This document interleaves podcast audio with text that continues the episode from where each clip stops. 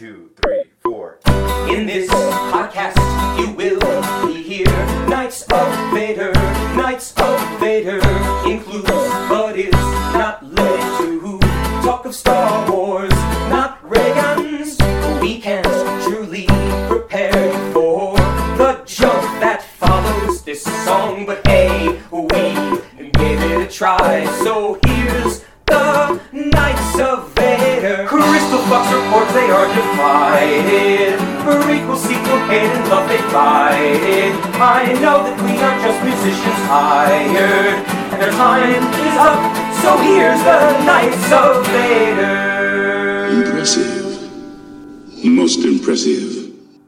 A big thank you to An Inferiority Complex providing our theme song. It is November 13th, 2021. I'm Zach Weber, and I am joined by Zanger. I, I am I am in solemn protest that this is not the Visions episode everyone is of course waiting for, but I'm I, I am here. My protest is is stated. And Canadian Star Wars collector Chris Porteous. Happy to be here. Any week there's a Lucas sighting is a good week. Indeed. You should check the food And- court. and former KB Toys manager Joe Yazzo. Whoa. Yes. I, I officially have a title now. Yes, I don't know finally if it's realized. a- Jo- I don't know if it's a good one, but it's a title. I'll take it. It's funny, Joe. I was thinking of you. I watched a video on like what happened to KB Toys, and I'm like, oh man, like Joe Yazzo's there. Like he bankrupted them like for the third time back in like 2008. See, I have a bad reputation right now. It's like every store I've ever worked at has gone bankrupt. So I feel bad putting that stuff on my resume because I have a funny feeling it's like Montgomery Ward, Sears, KB Toys. I'm like, damn. Like Montgomery a Ward. Break. Hey, I you know know. the best thing to do in an interview? Just stare at him and be like, "You're next." Hire me. It's foreshadowing. I'm the harbinger of bankruptcy.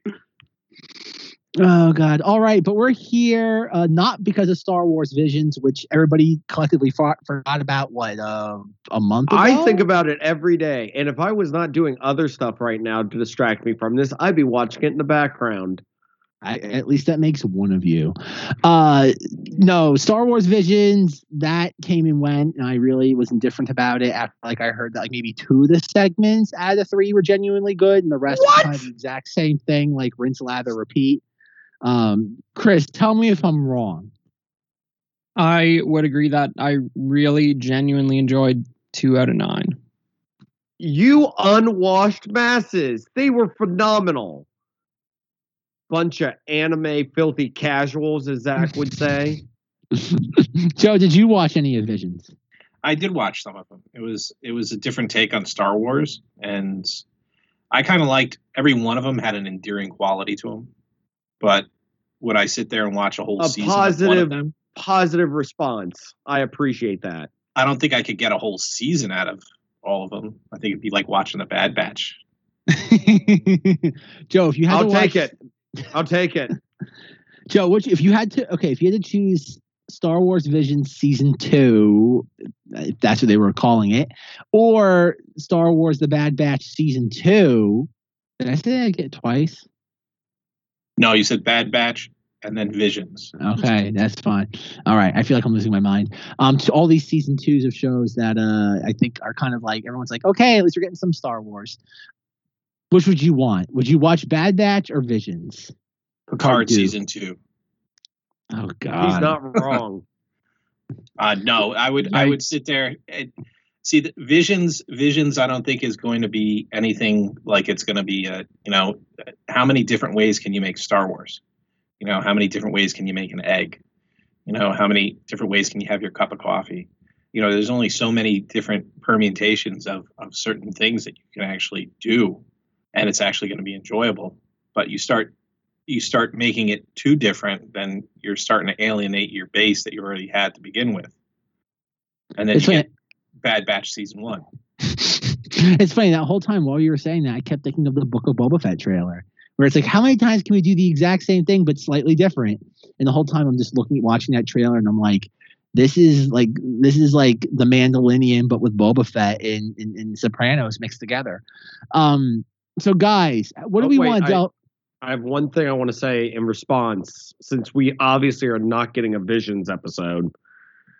And I want it on record. So I can point to this later and be like, see, I called it. So everyone make sure to keep your landline phones by for when I call it later. Visions is going to be an underappreciated thing that 20 years from now everyone's going to hail as the most magical thing Star Wars did during this time frame. Much like another animated series that someone on this podcast does not shut up about.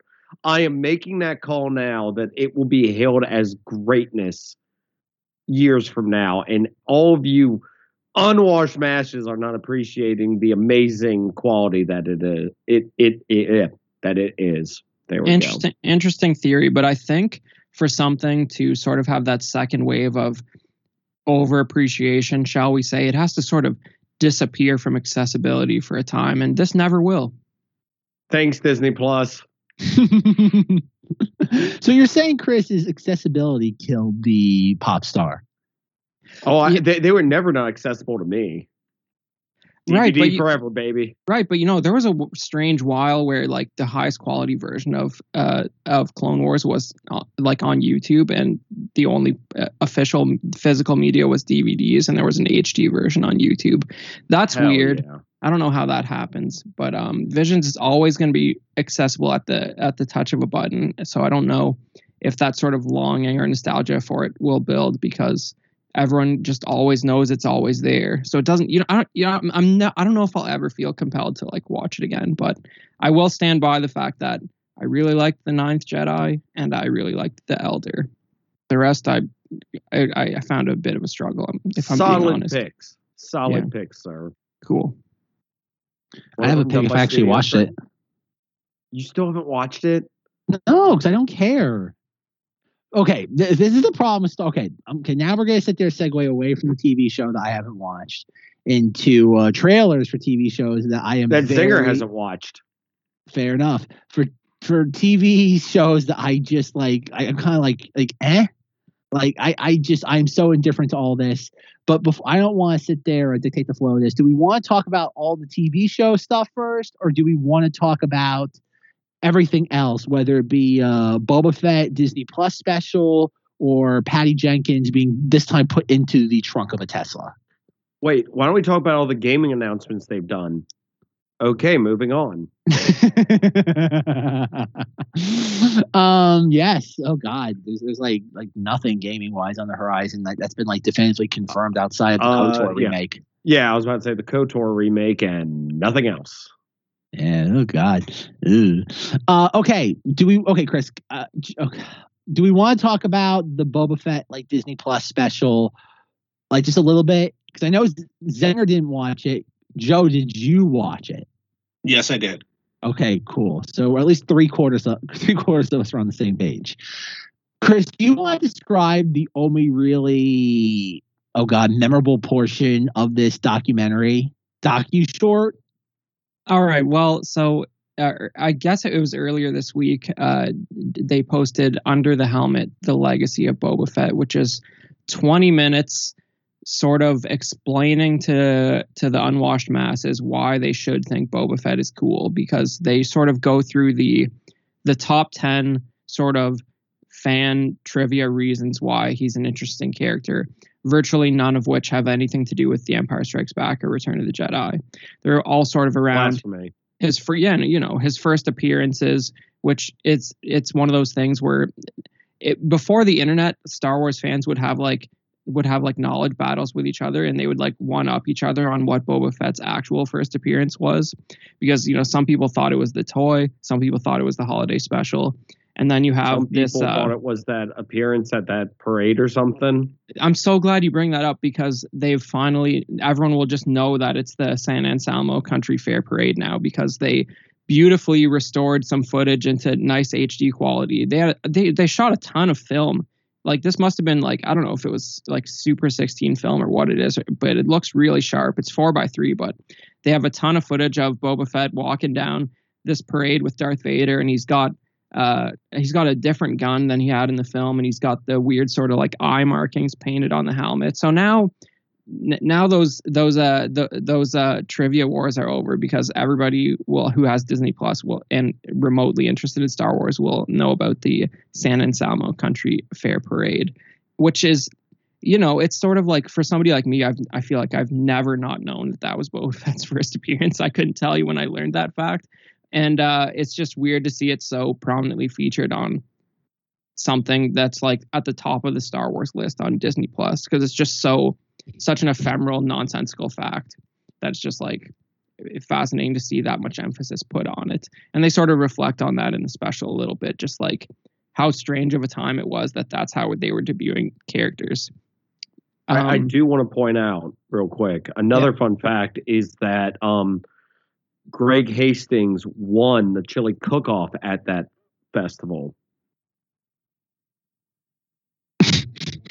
Is that a real fact? Is it not? I don't know. But if someone puts it on Wikipedia, guess what? We've got a true story going. Could you imagine? Could you imagine if Greg had like a picture of himself, like with the trophy and Boba Fett, like from that? That'd be so amazing. Boba Fett handed him the trophy. Yes. we we we are creating mythology right now. Yeah. Yeah. So like I want to believe that fact. There was definitely a Greg Hastings there based on the amount of people and the shots that I saw. So like that's probably true. But um, I think it, this sort of is tie. This really ties into the TV show because this is this is just more hype for the Boba Fett series. Like that's why they posted this. It can't. There's no other reason, right? So and they get into a little bit of uh, Temuera Morrison's first getting involved with the Jango Fett role, and you get some of that great episode two behind the scenes stuff. Disgusting. There's a there, and they and they did include like a really nice, uh, uh, sharp transfer of like the blue screen footage of uh, Boba Fett in Slave One's cockpit, where like the the little uh, rangefinder uh, piece that's not the one on his helmet, but the one that's part of his ship comes out in front, and you really get a sense of how little they actually like built of the inside of that cockpit. Like it was just like a little piece of a computer that came in front of a chair, and the rest was blue screen. So uh, you you wonder how how much they really sort of planned out of the inside of the ship. Probably basically nothing, but uh, that was cool to see. So there, there's I think the nice thing about it, it, I didn't learn anything new from Under the Helmet, the legacy of Boba Fett, but it was nice to to see them sort of from an archival perspective, the, the way they're sort of cleaning up some of this uh, footage from various events and behind the scenes stuff, so that you can you can get a sharp look at it. Okay, that's that's all well and dandy, but can we please talk about the most interesting part of this coming from the Knights of Vader perspective, hearing George Lucas utter a particular phrase. Oh, I want a number seven off the menu and a holiday sauce on it. okay, I I've already made George Lucas's line from this Boba Fett documentary, the opening like insert from like the intro like music.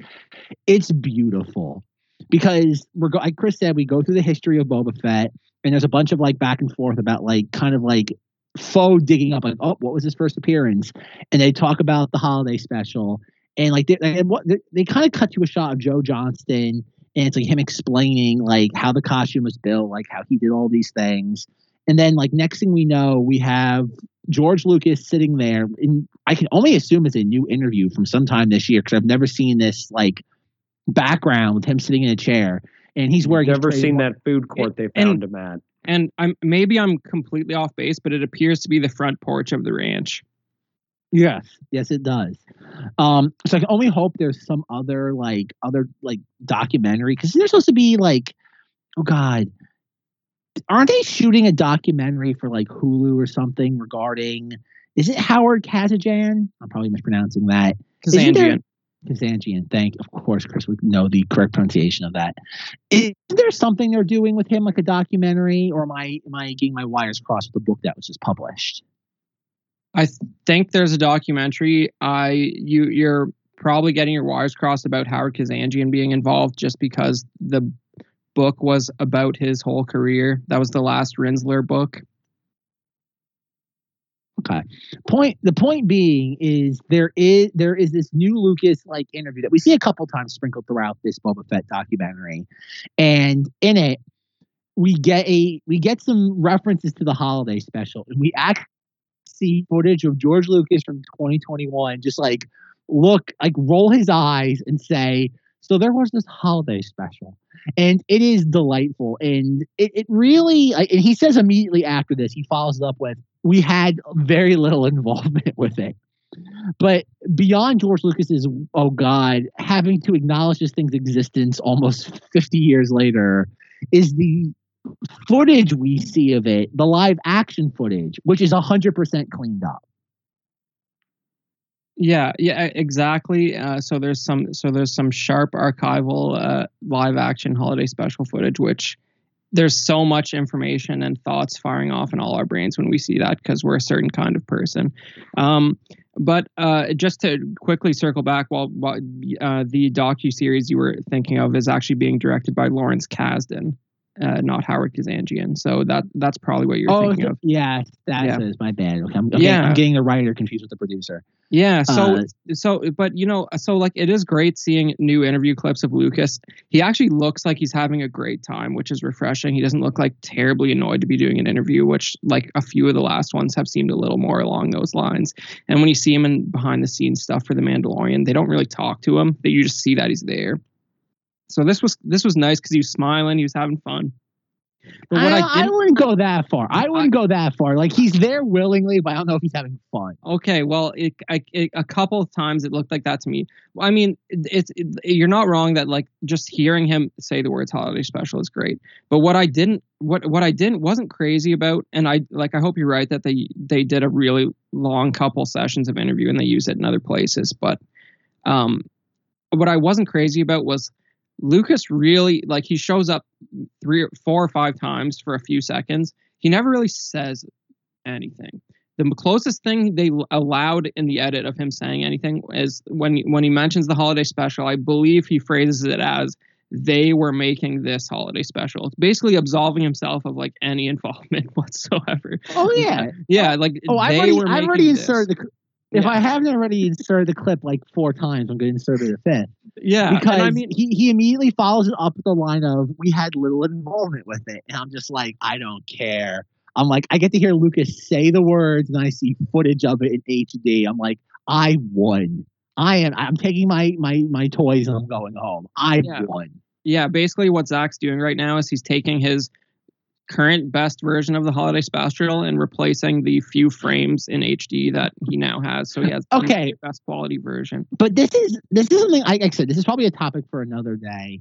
But this is the thing I find very interesting about like current Lucasfilm is that there is a weird, oh god, acceptance of the holiday special that we've never gotten from any previous iteration of this company.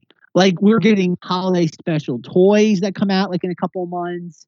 We like they obviously they remastered the uh, animated special like er, what was it earlier this year and put it on Disney Plus. The fact also is that they had cleaned up footage of it for this documentary means clearly the original negative is in their possession and it, it and it's there. I'll go like farther. It hasn't been destroyed. I'll go farther than that because the here's they're they're really opening a can of worms by even talking about it as much as they have here because they're showing they have cleaned up footage of it. Uh, they're talking about it, yet they know for a fact, and everyone knows that only part of it's on Disney Plus. I don't believe there's like I'm I'm probably I'm sure someone's been asked, but I don't know what the most recent public comment is on whether or not the full thing would ever show up on Disney Plus. But I think the chances of that just went way up with this short documentary. I but th- I don't think so. That's something that they can keep in the well to get people excited about it once they start losing subscribers. If this new TV stuff doesn't work for the, the new streaming stuff doesn't work for them, they can sit there. Oh, hey, we got a cleaned up version of uh, this uh, holiday special. Yeah, see it? You can only you can uh, seven ninety nine. Only seven ninety nine. Yeah, for Disney First, uh, Plus Plus. Yeah, what a bargain. Or uh, for the first minute. First minute's free, but the rest you can. With Zach, what would you There's off no, the top of your head? Off the top of your head, what would you pay for that version of the holiday special? Um, can I keep it? Is it solely like the stream? Well, I mean, you get Disney Plus, and then you illicitly record it off Disney Plus. Oh, Disney Plus Plus. Uh, I would say like if I was able to in that instance, I don't know, like I, I once you get into triple digits, I'd be very hesitant, but I think it'd be worth it. Like, like I honestly like I would say triple digits, like I like maybe a hundred. I would imagine. Yeah. like Like I'm totally like, it's worth there. it for that. Yeah. But this is the thing, though. There's no way they could ever release that. There is so much stuff that is politically incorrect. There I- is no way they could ever release it Uh, with a but- straight but- face. But is it? But is there though? That's like I really, th- you know, these are the things that plague us intellectually, right? It's like, is there's some stuff in there, but like, is it really that politically incorrect? Like, it it's it depends what lens you put on it, really. Like, I think, given the fact that it was like the circumstances of the writing and whatever was going on with uh Vilanch at the time, like, like There's Bruce Vilanch. Bruce Vilanch alone is something I imagine current Lucasfilm would want nothing to do with, and that would just bring him out of the woodwork again. Yeah, but uh, like I don't think there's really anything in it that they would like. There's You have a you have Grandpa Wookie getting off. Like like does that you, do- really? you, do- you do it you do okay so that's the that's the big problem right so is it like is it a is it a is that as bad as i'm currently remembering it or like is there like It's pretty. It's pretty. I, I don't think it's one of those things where I don't. It's Lucasfilm making a mountain out of a molehill. Like it's the Boba Fett starship dilemma, where it's like nobody cares really that slave one. It's just people. It's just like hustlers trying to make a buck. Nobody cares about the holiday special. It's one of those things that it's like it's it's the like low key song of the South thing. Where like just put it on Disney Plus, people realize it's not very good and it's not this like forbidden fruit that's going to revolutionize the world. Um, I guess it's like I, this- visions right like once it's accessible no one cares anymore Hmm. That's I, I, I think do want to point out. I'd say twenty dollars. I would pay twenty dollars to not have to go through watching, hearing that it exists. I am paying for it to not be near me, while Zach is paying to have it in the triple digits. Just putting that out there. Now, a Zanger's paying money for them to block it off of his subscription. That would be interesting. That would be an interesting subscribing platform right there. Yeah. You could sit block there and have this. people. You could sit there and have people sit there and say, "No, I don't want that on the platform." Be like, "No, I want that," and they can have like a bidding war like eBay. And what they'll do is they'll put it up there for ten days, and whoever give, gives them the most money, they'll either put it out or they'll keep it, keep it in the vault for longer. maybe maybe they post it but it's just like you have to have your parental ad- advisory thing on and it only shows up in the stars section Perfect. Uh no, the the the other thing I wanted to say was um now if they had detours, I'd pay triple digits for that.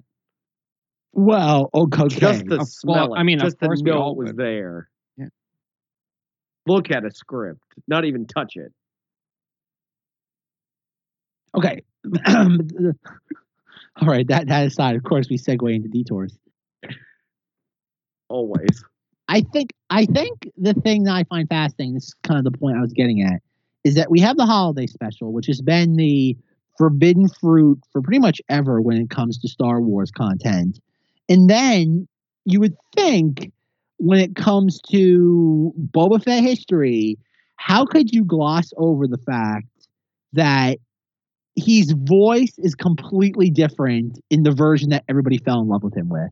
And there's no acknowledgement of that that like oh lucas altered his voice for for continuity's sake okay so the, obviously the reason for that is because this short documentary is promotional material for the book of boba fett so you wouldn't want to highlight the fact that Temuera morrison hasn't always been boba fett it I, that's fine He hasn't. it was He Daniel looks- he- he looks like he has, but he hasn't. It is it is interesting though that like the original voice actor. Here's how terrible of a Star Wars fan I am. I don't I couldn't tell you the name of the original voice actor of Boba Fett. I know the original name of the voice actor of Palpatine, Cl- Clive Revill, but uh, I, I think don't was know. Jeremy who- Bulloch. No, he's in the suit. He's not the He's in the suit? He's Yeah. the suit? Yeah. chris we literally have a portion like okay i get what you're saying but there's like 15 minutes of this documentary devoted to jeremy bulloch if they want us to, to convince the illusion that Temuera Morrison was always the person in this suit, we wouldn't spend 15 minutes on Jeremy Bulloch. No, I And just, I, yeah, I just mean a special edition things are divisive. They didn't talk. They they actually special is- edition did get a mention. You're, they, yeah, I can't say it didn't. They do, but I don't know how in the history of Boba Fett would we go into such intricacies like, oh, was it the Kenner toy? Was it the oh god, white chocolate Fett costume? Was it the like county fair? Like we have that level of like going into the history of the character, which is fun. Like again, I'm not knocking this documentary. This for 20 minutes, this was a lot of fun to watch. I just get like I just don't get considering how comprehensive this thing is for 22 minutes that we don't just get 30 seconds of oh this was his original voice. Yeah, no, that you're you're actually you, you, like that's reasonable. You're right. I just like I think my thing with that is I don't think I've ever encountered anybody who is like as bothered by that change as you. Oh, that drives me nuts. Like, okay, I want this as a weird little anecdote aside that oddly enough, like this is completely like coincidental. My girlfriend got me, she's like, Oh, I got you something. And I'm like, Oh, and she's like, Oh, I'll give you like it's a surprise, I'll show you tomorrow. But I'll like she recorded a video of it and it was like this like at the time I didn't know it was, but like she played it and it made sound cues and it was Temuera Morrison Boba Fett. And I'm like, I hate this so much. And so like I went into like a 15 minute dissertation today explaining to her as a Star Wars a filthy casual like the differences. And I just like part of the allure of Boba Fett is that voice cuz like and I know we've gone through this dozens of times in the last like 4 going on 5 years now, but Temuera Morrison's delivery of those lines is so flat. It's so flat. And then you have like the gravelly voice of Jason Wingreen. I looked it up. Uh, Lord bless his soul. He passed away in October. Or I'm sorry, he in December of 2015. Actually, he died on Christmas Day in 2015. Um, he watched The Force Awakens and died after uh, embarrassment. Um, and and thank you for the person who chuckled. And and that's the thing. Thank you, Zanger. It's it's the idea that like he has this such like this gravelly voice. Like there is no person on the face of this earth that if you hear, I get, and I'll start the clip here. As you wish. He's no good to me dead. What if he doesn't survive? He's worth a lot to me. Put Captain Solo in the cargo hold. As you wish. He's no good to me dead. What if he doesn't survive? He's worth a lot to me. Put Captain Solo in the cargo hold. Like there, there's there's no like there's like he's rushing through the dialogue. It's like video game like script reading. He's just rushing through it because it's like that Simpsons Krusty the Clown thing where like he goes through all the lines and he runs out of the studio before like the audio like technicians even put the new tape like in the reel. Like that's what All it right, is. Krusty, you're ready to record. the, you know like i i this is probably slight like slightly controversial not for anyone on the call here but maybe people listening but like I personally i think Temuera morrison as much as i find him like really entertaining like i don't think he has a particularly natural cadence to like any of the stuff that he says where like it almost sounds like he's reading all the time to me but i still find him entertaining. Like I don't- like I, I really get what you're saying and I think I've sort of I draw even less of a distinction but I it's Boba Fett's voice is like almost like an era for me. Like Holiday Special Fett is a different voice actor but like Oh, he feels closer to the, like the original like Empire Strikes Back voice to me because it's just like very it's it, like there's there's nothing there's nothing that stands out about it she's just trying to sound serious and they put the sort of garbled like microphone effect on it That's the thing. I've always explained this. You could have left the voice alone because you could say it was like a voice modulation in the helmet. You could have explained it away that easily. And and I get it. Lucas was obsessed with continuity in the early 2000s, so he was going to sit there and do whatever he wanted. That's his right. But it's it's. I just don't know how you don't acknowledge it. Like I, it's like it's literally you could like it's what this thing is 22 minutes long. What is 23 minutes? they What realize no and a half? well well you know it, it's targeted at at the people who don't already know all this stuff and they realize those people can only listen about Boba Fett for 21 minutes. Fair enough, but I just think like at least considering that we go through every iteration of this character, all the way like down to like again white chocolate Fett, the freaking county fair thing. That like like I get it, but like they spend what three four minutes on that, and it's like that is inside baseball level of Star Wars stuff, where it's like it's cute. But we don't need like for take thirty seconds from that and give it to the voice actor that originally did it considering that like God, like we spend so much on Jeremy Bulloch, but Jeremy Bulloch had nothing to do with the voice.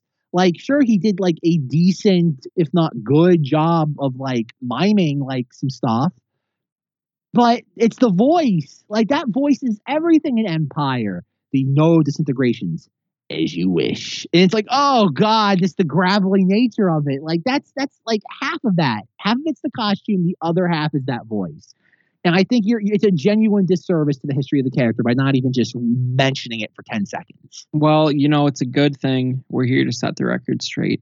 Damn we're gonna straight. we're gonna find some YouTube clips, and we're gonna uh, you're gonna insert some clips, and we're gonna find some YouTube clips That's and gonna, spam that's, them. gonna, that's, gonna be the, that's gonna be the last like 15 minutes of the episode. Everyone's gonna be like, "Wow, they did like a two-hour episode," and like the last like 15 minutes after the credits is just me looping that over know, and the- over again. The nice thing about that is, um, if you cut it tight enough, you probably won't get some sort of weird auto detection by Disney because they're like not defending that audio anymore. At the moment. That's how people get around selling like bootleg copies of the original trilogy. It, it- it's a cut that Disney has uh, disowned. That's weird. I, I wonder, like Chris, you've seen that. Like, I, I can't speak for Zenger and Joe, but like all these like bootleg DVDs that are out there, like never mind just like what 4K 77, 4K 80, 4K 83 if they've gotten to it by now. I Well, wonder actually, if- they they got to 83 before 80. I think they've now put out 80, but it's like they had a lot more trouble assembling Empire. They had to use they didn't have one single um like uh theater theater film print that was good enough in in and of itself that they could just work from that. They had to assemble a bunch of different versions and I think even one of them was like 16 mil. So it's not as perfect as Star Wars and Jedi, but I I've yet to pick that one up. fair, but yeah, it's uh, it, I, wonder if Lucasfilm this like Disney to a larger extent just doesn't care. Like it's one of those things where it's like you know what, like the the underground market is uh satisfying those needs. We like I said, there's the infamous J.J. Abrams quote from almost two years ago where he was interviewed about this and he gave a very uh, frustrated answer about it. So I, I just wonder if Lucasfilm has just written that off, figuring that like like yes, we're leaving money on the table, but anybody who cares has already got has already scratched that itch. I'm sensing no strong opinion about this from Zinger. Eh, I mean, I have DVDs of the versions of them that I want. Like, you know, the ones where I don't have to listen to Temuera Morrison. Right, but I mean like that so this that this is a great point. So like for one, so like I go to these um collector meetups, there's like an Ontario group and they're all like guys about 10 15 years older than me. They I, collect like I'm, I'm gonna stuff. help you out real quick. It in American that's pronounced Ontario. Yeah, well, there's an Ontario, California, so I think they say it that way too. But but either either way, um, you know, they really they, if you ask them on paper, the special edition is terrible and the prequels are terrible, and like episode seven is kind of good. But like I've I've brought that DVD set like because I have an extra one because like now I have 4K all all uh the 4K like illicit versions of those movies, so I don't need that DVD set anymore. None of them want it, and you have it and I'm willing to bet that you probably haven't put it in and played it in a long time because it's really like watching mud compared to Disney Plus. and like y- you can't pay people to watch something that looks like they're failing a driver's test when they look at the screen. So I don't I don't you know, I it's just like you know that you have it, eh, but you're not watching it. Much like how you will continue to not watch Visions ever again is my prediction. So I'm so, but but you know, I don't think people are actually clamoring for it. That's I think that's part of the reason why they don't highlight that kind of I, stuff. I, the reason, the reason why people aren't clamoring for it, it's the Lucas quote of like, after X amount of time, like every VH copy will like just like deteriorate in quality, and people will forget that exists. Like I remember this was like a year ago. I was talking to somebody at work, and like I don't want to say he was a kid, but he's about like ten years younger than me, and he had no again, so like 19, 20, and he had literally no idea that there were like alternate versions of the original trilogy. And he was like a big like contemporary Star Wars fan, like prequels onward. And I'm like, so like, what's your opinion, like special edition versus like unaltered? And he's like, what? And I'm like, yeah, like, and he's like, what do you mean, like different versions? I'm like, oh God, where do I begin? And he's like, yeah, I've never heard of these before. Well, Zach, that's a failing on the parents' part right there. yeah. Well, listen though, but the, the best way for him to compare those would be to find a YouTube video which overlays all of them because he his whole entire life he's never But had access to physical but media of those. that's that's fine and like like i like again like i'm not telling anybody like which version's better but objectively speaking it's it's the it's the versions that existed pre what 1997 like you, you are fundamentally altering things. And this not to make this that this discussion because this was like what the second episode of the podcast ever was arguing over the special editions. But like again it goes back to sebastian shaw. It's like I hate the fact that like they've conditioned the fandom at large into like no Hayden Christensen makes sense. It's like it doesn't. It makes No. sense on zero well, level. it's not they. It's not they. It's Lucas who made that part of his parting deal. No, it's it's it's all yes, but also no no. You have the current Star Wars Illuminati, Cowboy Hat Man, like all of them of the current brain trust that go around every like, like they haven't done it in a couple of years because like we haven't had like a celebration in a couple of years. But like they'll go around and it's like and, and Cowboy Hat Man has said on the record, he's like, Yeah, it makes sense because that's the version that found salvation. I'm like, no, that's the version that murdered a room full of children. I'm like, it's the old man with like singed off eyebrows or with eyebrows that Uh, sat there like found salvation. there's it's it's a little i mean there's a little more to it than that i think the main it's like I, it's a shame that they answer the question that way because like a more reasonable answer to the question would be that if we have a mm-hmm. 12 year old kid watching these movies all the way through 1 to 6 we want them to understand what's happening at the end That no, that no, that, that No, wait, no, you that's don't watch absolutely them in that order. It's for the kids. My It- so children simplistic of the children. watch four, Some- five, six, and then maybe watch the other ones if they feel like it. i'll admit that it's at least 30% for the kids I I don't think so at all. I think this was Lucas's like obsessive compulsive like nature, and I think Cowboy Hat Man has a narrative, and he's just running with it because Lucas is his idol and mentor.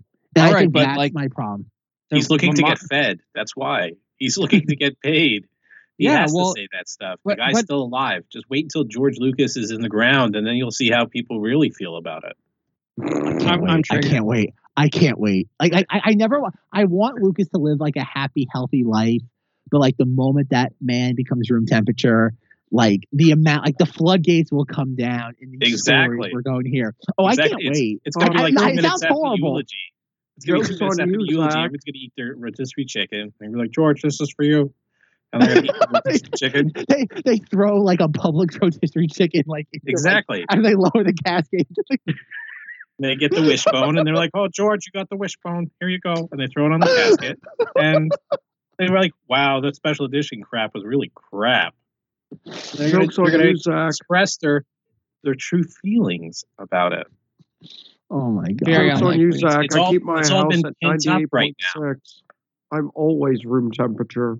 See, this is what they're gonna do. Disney, in the quest to make more money, is going to have the Lucas cut of seven, eight, nine, and it's going to be Oh, released God. in five years. All right, and that's what's going to happen because Lucas is is sitting there and he's trying to look. They got the Willow show coming out now. Wasn't that an amazing rumor? The fact that there was like there was a literally a rumor of like Lucas cuts of the a sequel trilogy as if he like had any deep thoughts about the narrative of those those It was it was like on a roll of toilet paper that he had at the hotel, and he scribbled down something like, "I got something for a movie for you."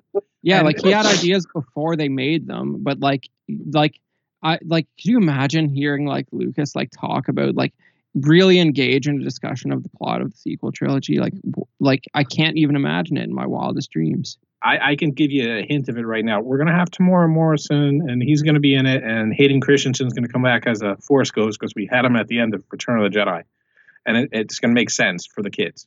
He was actually like like I got I got this. Darth Maul and Darth Talon are gonna be the main antagonists. And then I Oh was my like, I'm already I'm already completely sold. Why didn't they do that? You can't have sexy Twilight lady with tattoos. Like they oh god. And and they're both imagine- What will the children both- think? and they're both really old. Like Darth Maul's like 70 by that and like uh Darth Talon like I, like that she's got to be old too because like she's from the legacy comics and that's like hundreds of years later. So like it, it, it was really like oh like that's real because that's in the force awakens art book. Like they're like this is what lucas wanted to do. Would have been fun. But uh yeah i can't imagine him like genuinely like debating the pros and cons of like the narrative progression through those three movies like i don't think it's possible. It almost does. It almost sounds like it's against the laws of physics to have Lucas actually. Think I think if I had if I had to guess, Luke. Again, we all know Lucas did not like Episode Seven. I imagine he respects Episode Eight on some level, and then he probably loves Nine the most. He has to love Nine the most, right? Like, come on, he has to love how just bonkers Nine is, and how it just goes all over the place. Like Lucas has to has to love that because it's the closest to like what his sensibilities like have become as a filmmaker. Lunacy. Yes, exactly. At the he end scene, to, right? at the end of scene in nine, he would have had Harrison Ford in a yellow pickup come and, and join the, the whole starfighter pilot. It would have ended like American and, Graffiti. Like yeah, we never would have known. Like it would have been like this person died. This person like became an alcoholic and works like a like a mechanic shop. This person works at KB Toys. and, Ron, and, Ron, and Ron Howard went on to direct a Han Solo prequel film. Yeah. Okay, speaking of uh, ill-advised choices involving Hayden Christensen as Darth Vader, Anakin Skywalker, let's talk about the Kenobi one-minute sizzle reel. That I think is the only thing all of us watched. Zach, how, how many, how, how much profanity can I use? Um, can you can you PG it? It's like can you say fudge and heck? Oh, okay, fine. I, I let me. So um, I don't um, have to edit any more than I already have to insert clips. That's more editing that I feel comfortable with. Okay, because so, because most of my description of this is profanity, but I'll see what I can do. I'm just gonna. Can you do it? Can you do it? Can you do? Can you do Sopranos on PAX level thing where you say like I'm just gonna cake. say Dank Farrik a ton because yeah. Okay. You you you you guys give give your opinions. I've set up my. Joe Yazzo. Joe Yazzo. Tell us what happens in the sixty second long sizzle reel. Is that is that the illicit one that you sent me? Uh, y- yes, but as that of now, Robo? it's legit. Yes, okay. but it's Robot but it's, it's not gonna not gonna take me and. No. Oh. Oh. Okay. I gotta talk about that real quick. Okay.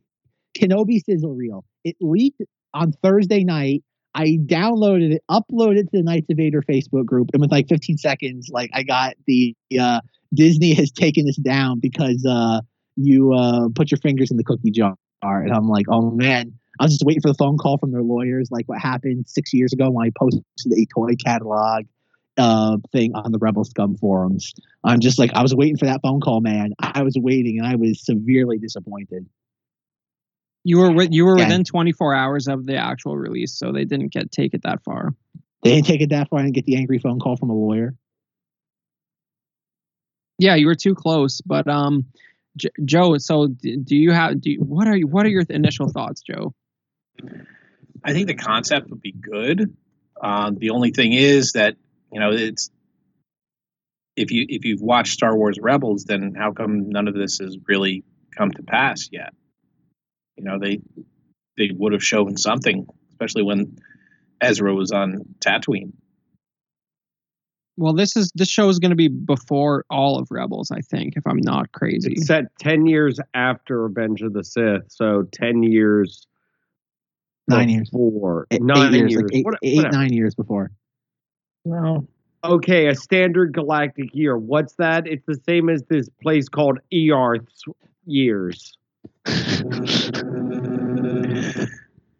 I think it has is promised to to be decent. I think it all depends is, on how, what way they go with it. You know, it's. But, but this is but this is the problem though with this this show is that like like Obi Wan Kenobi is not supposed to really do anything of value like during this time period. Like the most exciting thing he does is what essentially happens to Cobb Vanth on Tatooine, where like he get like the gangsters like start beating up on the innocent people and he steps in and like has to like like low key uses abilities to help like innocent people not be like oh god overrun by like criminal syndicates that's pretty much but it. the Hutts like, are okay well as long it's the idea that like as long as they like stay out of like the territory that obi-wan is like protecting again, it's that Kenobi novel that I think they're reissuing sometime next year. Like it's essentially that. Like they basically the Cobb Vanth story is more or less that Kenobi novel that came out like what 10, 15 years ago. Yeah. It's essentially that. Like that, and, and they and again, it's this weird homo. I don't even want to call it this weird. Oh God, like consuming of other me like of other media, cannibalization maybe of other stories for new characters, only to have to like create weird boilerplate stories, like for newer for like new tales and stuff. Or am I just looking at this the wrong way? Chris, I'm curious what your take is on this because I would imagine you're going to be a little more nuanced but Zenger, but the sentiments give you the same.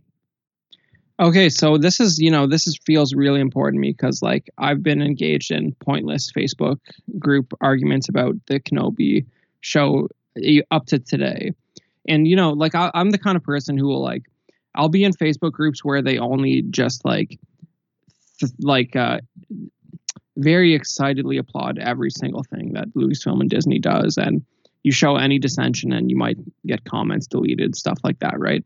So, like, you know, I posted in one such group today that shall remain nameless. I'm excited.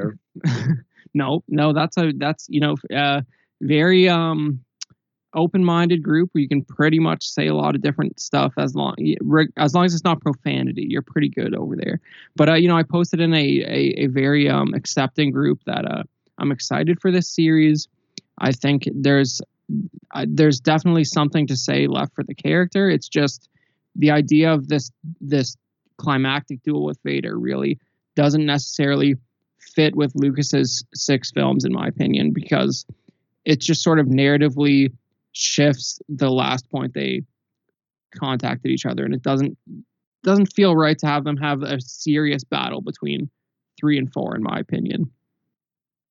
Ding, ding, ding. Give them so, a prize, everybody. I mean, but but you know, so that Kenobi novel, like you guys were talking about, like that's what I want. It's but that the problem is that's sort of the seven samurai story, the, like the Kurosawa movie. And the problem is they've done that like three times recently in different shows. So I, I think I don't maybe they're conscious enough to realize they've done like a Clone Wars, uh, Clone Wars season seven, uh, Mandalorian episode all like that, and they can't do it again. I, I'm I'm guessing that like uh, like maybe they're conscious enough to realize they've literally hit the nail on the head so directly. Like, by the way, this is a Kurosawa reference. they that they can't do it in a six episode series so explicitly because that's kind of what that novel is, and that novel is great. But that novel is also great because it it centers the story on him, uh, sort of keeping Luke safe rather than having him go on some crazy adventure where he encounters Vader. You know, I just had a thought because yes, him him encountering Vader irritates me to no end. It it completely ruins good movies and good stuff for the sense of what nothing pleasing Zach. I don't think so. I will not have that on this podcast. Um, but I mean, overall, here's the thing that really irritates me though is like why why do we have that? But the thought I had was this: what if that's not Obi Wan?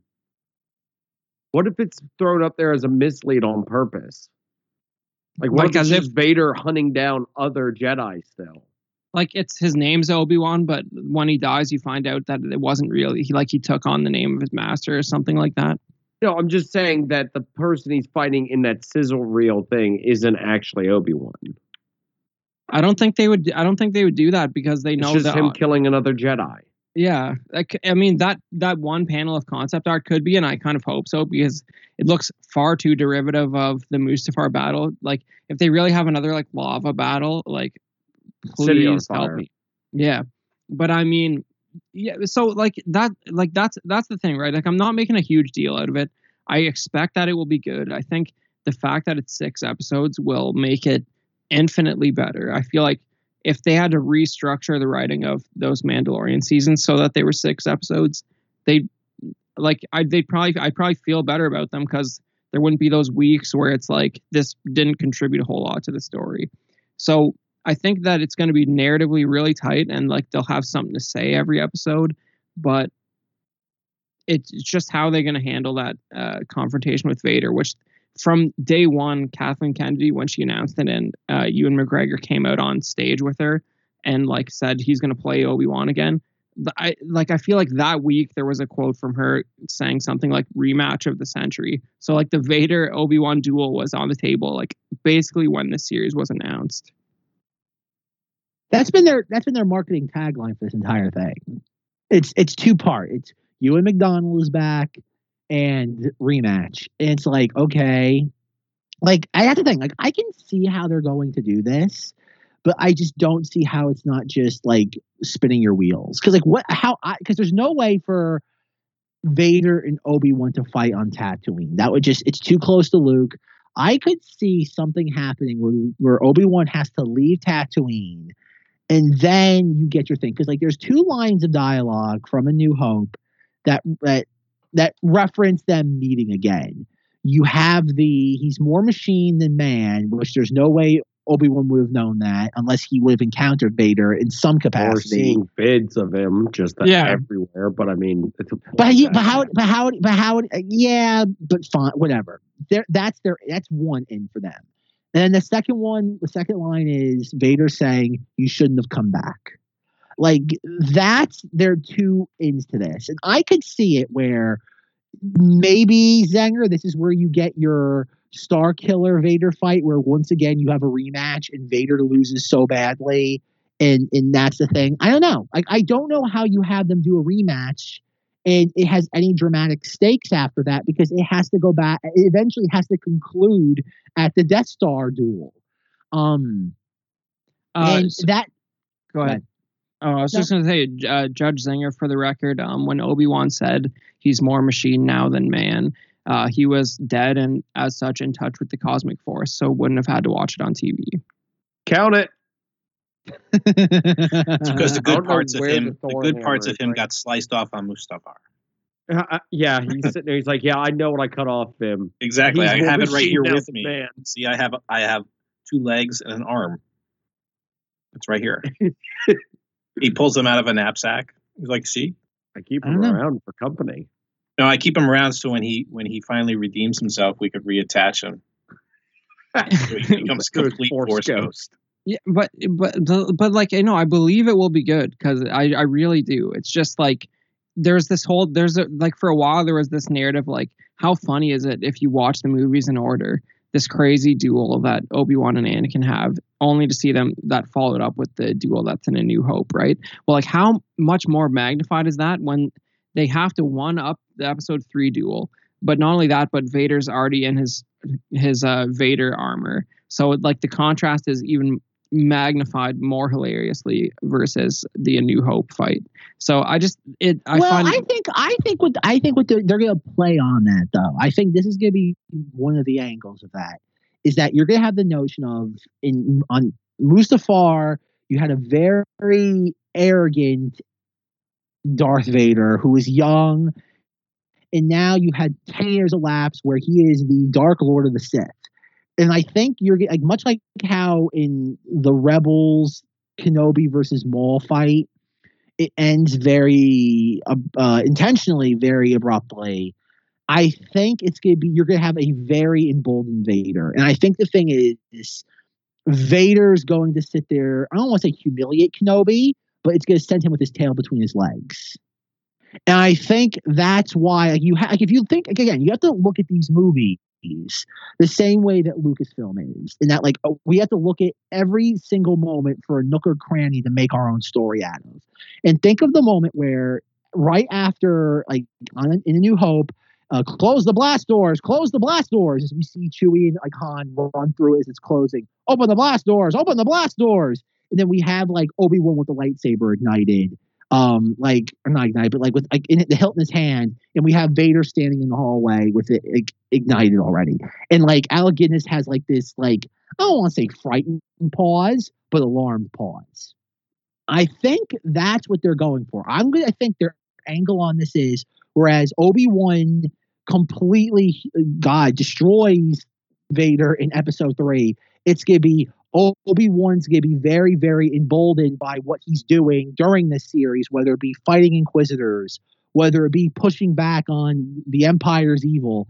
And then it's going to conclude with, and we all know this duel is going to be saved for the final episode. They're not going to blow their wad uh, two or three episodes two. in. No, they're not going to do that. Um, they're going because they already said this is gonna be like a mini. This is gonna be like like a one off. They've already said that. Could that change? Of course, if, if, the ratings are that good, of course they can always mine it for more. But I do think this is gonna be safe for your your last episode, your sixth episode. And I think it's going to be is Vader's gonna wipe the floor with Obi Wan. Obi Wan's gonna come within like an inches of his life, and then it's gonna end with like like Obi Wan finding the hut that he we see in A New Hope and it's gonna be like, okay, I have to lay low now. I cut it. I, I this came way too close to not, not just my life, but exposing uh, my guardianship of Luke, and I have to do this because there's also the thing too that apparently they cast a young Leia in this, so we're going to see ten year old Leia at some point. Um, so I, I I can only assume Basil Organa will show up. Will we see Alderaan? Will we actually get to see like Alderaan like as an actual thing and not just like two establishing shots in Revenge of the Sith? Um, there's that angle. So, but again, my my take on this is going to be Obi Wan's going to be humiliated, not humiliate, but just he's going to be come within an inch of his life, and that's going to be the oh my god, can you believe that happened? Like it's it's going to be the the Darth Vader at the end of Rogue One. I think they're going to lean into that, considering that was the last ubiquitous thing that was loved by Disney Star Wars outside of Luke Skywalker Mandalorian season two. Disagree. okay. Any reason why in particular, or just blanket disagree? When I left you, I was but the learner. Now I am the master. See, it wouldn't work. That line doesn't work then. None of this, Matt. This shouldn't happen to begin with. It shouldn't exist. Exactly. Like, That's why I think it's a fake out, and we're not going to have a rematch. I think it's going to just be a different Jedi he fights. That would be so Obi-Wan's underwhelming. going to be doing other stuff. Vader's going to be doing other stuff. Have, if they promise people now twice that this is the rematch of the century, look at the way the goddamn man babies got mad at Luke Skywalker not physically being on the salt planet. If they were to sit there and play this as a fake out, oh good lord, all the goodwill they would have created would have been like incinerated instantaneously. He fights some guy named I don't know, uh, makeup name Justin Galen Marek Zanger, I think if you pay close attention to the language used, he says, when I left you. So, regardless of if they met in the interim, that would be referring to when he was no longer uh, a Jedi. Oh, wait, hold on. I'm also holding anything in Star Wars um, sacred. So, my bad. I forgot. I do that too. Crap all over it. No, I've been fighting with these guys all day because, like, the problem here's the problem, right? There's you can always find a, a little space to, to for this to exist if you like super analyze the dialogue in A New Hope and sort of say, well, maybe he meant this or that. And there's that line in Return of the Jedi where he, Vader says, Obi Wan once thought as you do, and we don't get a sense of that in. Well, I mean, you could argue that that's in reference to some of their dialogue during the duel in Revenge of the Sith. But the point is, Lucas didn't envision when he made episode three that there'd be six hours of Obi-Wan possibly re-interacting with Vader in in that gap. So that's really what I'm coming down to. You can find a dialogue justification for it, but for me it's like like he made episode 3 thinking that that was going to be the last word on their interactions from a cinematic perspective. So it's sort of like do you look at this as like the solo movie where it, like you'd have to be a madman to watch it in a a marathon of the Star Wars films in sequence as an, a sort of add-on because it really adds nothing to the overall story and further confuses it? Or do you look at it as like its own its own thing? It might be okay if you look at it as its own thing but if he fights Vader and it's like weird and there's like actual character progression it it seems a little out of place to me. Well, I think it's gonna be it's gonna be uh, again recluse Obi Wan Obi Wan like is trying to still ten years later adapt to like his current life, and like even look at like the uh the the cantina. The fact that Obi Wan whips out that lightsaber so easily means that he's emboldened at that point. So it's like okay, like and I think there's gonna be that juxtaposition. There's gonna be some point where we see much like we, we know for the Mandalorian they built the cantina scene uh set. We know there's gonna be a moment in this where Obi Wan is at the bar and he sees some poor like innocent kid getting beat up and he looks the other way. It's gonna be like Luke. We, it's gonna be Luke getting the craps knocked out of him. He's just gonna be like, ah, kid should have learned better. Kid will learn better. Will learn better, Zanger. He's a future tense. Um, he should have had the high ground.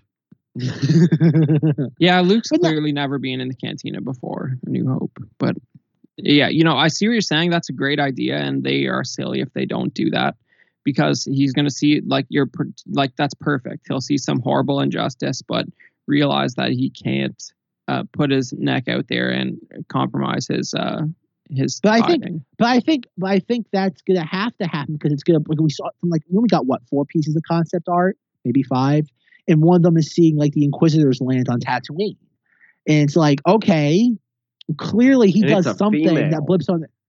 Well, it's if you look at it closely, it's the second sister from uh, Fallen Order. But if you look at content, I know she's dead. That's the thing. So clearly, it's just being used as like like a placeholder image. It's not like Wait. specifically that Inquisitor. Yeah, it, it might as well have been Poe from um, from Rebels. I know. Yeah, it's gonna be uh, the fifth brother. No, I meant the other one from Rebels. Uh, the ninth sister. Sure, let's go with that. Sarah, Vampire Sarah, Slayer. Sarah Michelle Gellar, Miss Miss Mrs. Freddie Prinze Jr. Um, no, I, I think like what's gonna have to happen in the show, and like you said, it's gonna be it's gonna be six episodes. Probably, if I had to guess, anywhere from thirty to forty five minutes per episode, just based on everything else they've done. It, and it's gonna be Obi Wan does like the first episode's gonna be establishing the mood of what's currently happening, and he's gonna do something that's gonna blip on their radar and then like the Inquisitors are gonna be sent out. He's gonna dispatch an Inquisitor or two, and then Vader. It's gonna be like think of like what happened with uh, Ahsoka and Rebels. It's gonna I would imagine it has to follow a very similar trajectory to that. It has to. Like poetry, it rhymes. There, that too. And even look at what happened. If it weren't for the fact that uh, Ezra does time travel, Ahsoka would have died during that duel. She was going to be overwhelmed. And I think the the thing is, is that Obi Wan's that's gonna be the thing. Obi Wan's gonna become very, very close to that, and he's just gonna barely escape. And that's gonna be the lesson that definitively teaches him he has to lay low. He can no longer be a hero of the Republic. Until Darth Maul comes, and then I face him in battle. I don't know why I'm doing the George Lucas voice for Obi Wan, but but even look, but even take that moment from Rebels in that like the moment Maul references like, oh, you're here for a reason. Like, and then like the moment Maul figures that out, like Obi Wan just like takes the lightsaber out. And I think that's the thing. Time to die. Exactly. I wouldn't be surprised if we get a very similar moment like that with Vader and Obi Wan, where it's like, why would why would you go to that thing? Like, why would you come to my pass? And then it's like, okay, oh crap, like I got too close, have to back off. I think that's what they're gonna. It has to be that they have to play on the idea that Obi Wan was the clear victor in episode three. How do we subvert that expectation? We have him be the definitive loser of this ne- next roundabout. Joe Yazzo, thoughts? Oh man, I have so many thoughts right now. Well, not only because Luke is on Tatooine, but Anakin doesn't want to go back to, Ta- to Tatooine. Vader, because that's where his mother died. That's where sand is. That's where sand. He hates sand. It gets everywhere, and he's got and he's got his fancy new mechanical suit, so it would go in everywhere. Even though in the comics stuff. he goes to like Tatooine like every other week, it seems like. Well, that's but, after he knows that Luke Skywalker like like was from. No, this no, no, this was before that. If I remember correctly. Is this canon or legends? No, this is canon. He's gone to Tatooine a few times. It's, it's mostly the yell at Boba Fett.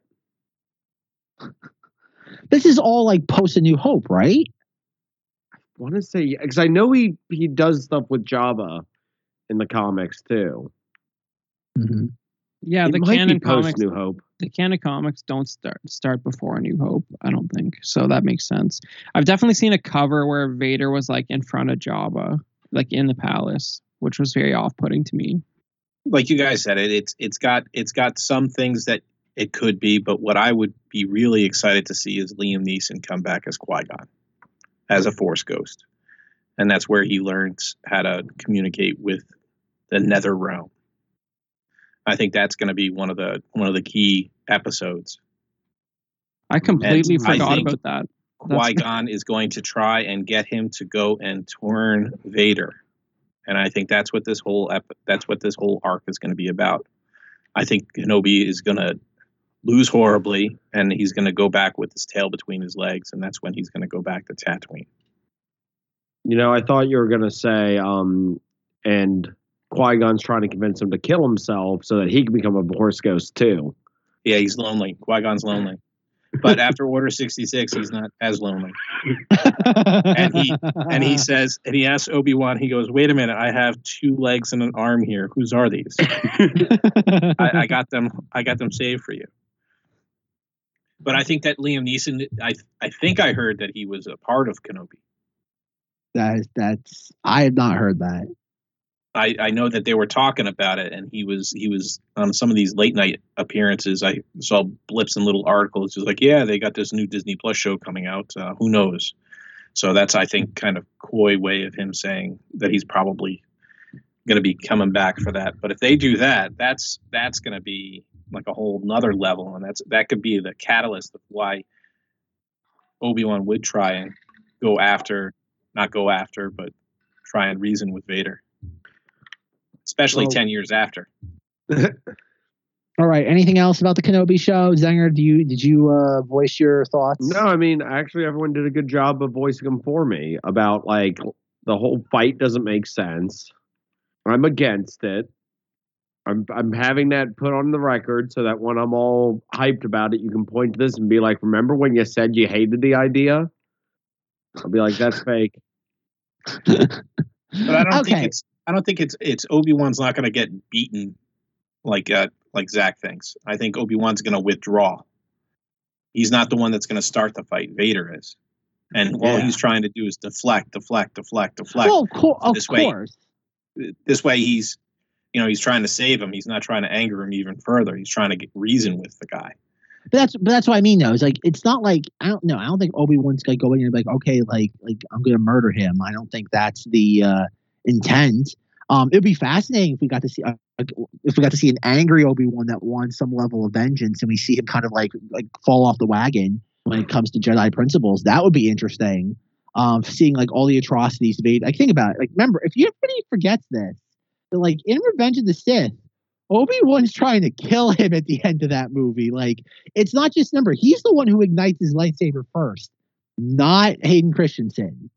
So I could see it another angle of this being like, oh God, I let this monster like I didn't finish him off. Like I showed him mercy, well, mercy, or I I figured the lava was going to do its work. It didn't do it like well enough. And then he goes, "Oh God! Like look at all the atrocities he's committing. I have to finish what I started." I could see that being another angle. But it well. takes ten years. For you know, like, okay, time for me he's to living. Up he's a living as a hermit. How would he know about this? If he's living in the middle of the desert in Tatooine, or just as a nomad, I think about it, Tatooine is like there's a reason why Luke Tusken Raiders talk. they are gossipy. I don't know. I could see that too. Like everybody forgets, man. Obi Wan is out for blood at the end of Revenge of the Sith. Yeah, you're you're not wrong. Like Anakin has become like a mythical Sith Lord ish person who like Obi Wan has like only had rumors of for all of his training and a brief encounter with with Darth Maul. So you know, with all of that entrenched Jedi Order upbringing, you can almost understand why he's the first one to ignite his lightsaber. So I think he would view Vader as a problem that needs to be corrected, and he's probably beyond redeeming after what we saw happen in the end of Episode Three. So I think well, you're even, on the right even, track. Even thinking in like in the original trilogy, the big thing is, in, especially Empire and Jedi, is Obi Wan egging Luke on to kill Vader. It's like I can't kill my own father.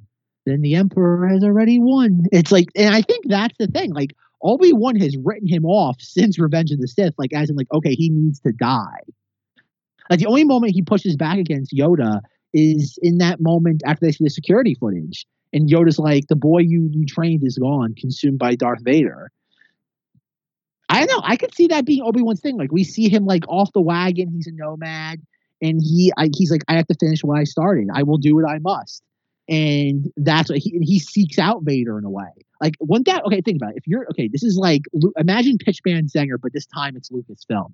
Like, can't you see them like in like in the conference room and like they're pitching the series and they're like, imagine like we know Obi Wan is like this humble, like well mannered character who only like acts in defense. But wouldn't it be interesting if he plays this cat and mouse game with the Inquisitors to lure Vader out of hiding? Like, wouldn't that? Can't you imagine them being like, okay, and we have this, And so the six part series ends with like after Obi Wan has like set all these traps for for Vader, Vader steps in them, and then just like after all this planning we've seen Kenobi do for five and a half episodes, Vader just walks in, just plows right through them, and just gives him like this unbridled like rage and anger we've never seen Vader do. Like remember, they know Vader just like being Vader, i.e., ending of Rogue One, is like a guaranteed like grand slam with the fans. And what better way of doing that than watching Vader do that to Obi Wan, who we think is infallible, and Vader turning the tables on him? Because remember, they're going to do the same thing they did with Vader in Rogue One. They're going to use him like he will be in this, but he's going to be used very sparingly. They know Vader's a trump card. That's one thing we got to give Lucasfilm credit for. They know how to use him sparingly. So I don't think he's going to be this thing that constant like he's going to be the thing that's hyped up for this entire series, and then we're going to get him all at once at the end. Like he'll be there sprinkled throughout. Don't get me wrong, but like you're going to get more of him in that last episode than every other episode combined. And I think that's their angle on this. That's going to be their angle. Is that like wouldn't it be interesting if Obi Wan's the one like trying to like set traps for him, and then Vader just comes and just obliterates him, and that's That would- something we've never seen before. That would be out of character, though. No, it's not. He wa- he was goes he goes to Mustafar to murder him. And he killed poor innocent General Grievous. he shot him in the chest. He saw him in the lungs. After I- challenging him, I don't I don't think Joe is out of character for Obi Wan. He literally think about it. He sits there, dismembers Anakin, and then instead of finishing him off, lets him burn to death. I don't think, and like I said, he torments him technically. Like like it's heartfelt, but he torments him. You were That's- my brother, Anakin. That's the thing. Takes his is He weapon. couldn't. He could not do the killing blow. He he decided to let the lava do it for him because he was like his brother, and the only But- person to get him up and moving and into action would be Qui Gon. Qui Gon would be sitting there communicating with him as a Force ghost, and he would say that he can be redeemed. He can be redeemed. I know there is good in him. He is the chosen one. He will bring balance to the Force. And then what he's going to do is he's going to get Qui Gon in his head, and it's going to be almost be like Obi Wan and Qui uh, Obi Wan and Luke, where he's going to be sitting there talking to him through the whole thing. hold on, And- hold on a second. Wasn't there a detours skit where Qui Gon's basically bothering Obi Wan Yes, all the time? Yes. Yes. and that's what makes full him call to action to go and and to try and save him and the only reason why he gives that advice to luke is because he tried it himself and he failed. That was another failure that he he put on himself. And that's why he redoubled his exile and he didn't do anything after that just watched over luke because he thought luke was the key. Oh, it's don't going to be something like that. But remember, oh, remember, Obi Wan wants to wants Luke to kill Vader in the original trilogy. because he can't be saved. He tried to save him. Okay, that's the thing but that but That's the against only reason why he's beyond redemption because he tried to redeem him himself. If I don't know. brother, but I think I know, but remember, it's also been ten years of Obi Wan like living in the desert as a hermit. Like that has to like this is not going to be the same Obi Wan we left off with as he's like handing baby Luke to Uncle Owen and Aunt Beru. I don't think this is going to be the same character. This is going to be a very like I could see them doing this like a very tired and very just like belittle. Oh God, uh, oh God, uh, weary Obi Wan. I don't think you're gonna get the same like like hopeful Obi Wan. I don't think you're gonna get that. I think you don't get that New Hope Obi Wan until a New Hope. I think you're gonna get a very tired and like almost weirdly angry Obi Wan in this. You gotta make him interesting. You gotta do something different with the character. Not super course. different. of course, but the thing is this: he's going to after after he meets the biggest thing that you're not. The Vader fight is going to be big, but the bigger fight is that he's going to go and he's going to go see Yoda on Dagobah, Oh Jesus! Please don't do that. Please don't do that. I, And Yoda's did gonna sit there and say the mission- Otherwise, Zach. Yoda What? is going to redefine his mission and say that, that Oh, his God, mission is, no. the, is the son of Skywalker. I can almost note Oh, this God. time and Oh, date is 825 on 1113 2021 ad Andromeda. All right, year of our Lord. Notate it. All right, put it in I don't there. think there's Okay, enough that- episodes. Yoda's gonna be in this mo- in this in this show, I know he is. I don't want Right, that. and it's gonna be I don't the want end. any of this. and if they're gonna have a this. season two, it's gonna be Obi Wan on Dagobah, going back to Dagobah and counseling with Yoda. So what Oh, we gonna do about this guy? Do you guys chicken? do you guys remember that time in uh Clone Wars season six where like Yoda's talking to the spirit of Qui Gon and he's like, "So, uh, you want to just tell me who the Dark Lord is?" And Qui Gon's like, "Hmm, I'm not sure if I can do that." He goes spoilers. Okay. Anything else about Kenobi, or do you want to transition to uh, the Book of Din Djarin? I think I think we got the the Obi Wan pretty much covered. Okay. yeah, it's, go- it's Book- going to be good. Clearly, all right. How it's about going to be okay. interesting. It's going to be fun to watch, and that's the one thing I can say. It's only six episodes, so everyone's interest is going to be piqued. They don't have to put a lot of filler in it. They'll always put a filler in it. There'll be an entire episode with a bunch of droids go to like a dust planet, like the, You're the see little R frog two guy. and three PO because Anthony Daniels needs a paycheck. Damn it! oh God, he hasn't been. Any, I, I'm kind of shocked they haven't shoehorned 3PO and uh, R2D2 into the Mandalorian. I'm surprised they haven't gotten shoehorned. oh God! There's All always right. season three. Oh God! Don't give them any any further ideas. Um. All right. The Book of Tony Soprano. Thoughts on the Book of Boba Fett trailer? I'd just like Uh, to point out that R2D2 is in the Mandalorian. I'm done. It's what? Where? Oh, he is. He's with Processing. Luke. What? He's with Luke. Oh, oh God! Yeah, you're right. You're right. That doesn't. That doesn't, Good, doesn't good, count. good, good, good. Call. Doesn't count. Good Unless- catch. Good unless- catch. unless Kenny Baker is there, it doesn't. Unless they're together. Like, like, like, unless they're together, it doesn't count. It has to be like Rogue One level. Like they have to both be there, just shoehorned into a sequence. It doesn't count unless they're both there. Even in Rebels, they were both there together. If one's there without the other, it doesn't count. Kenny Baker's not there, it doesn't count. Now you're. I mean. I think that I think if we're going by like G level canon, like R2D2 is really the one recording all of the gla- I galaxy's know. political I events. know.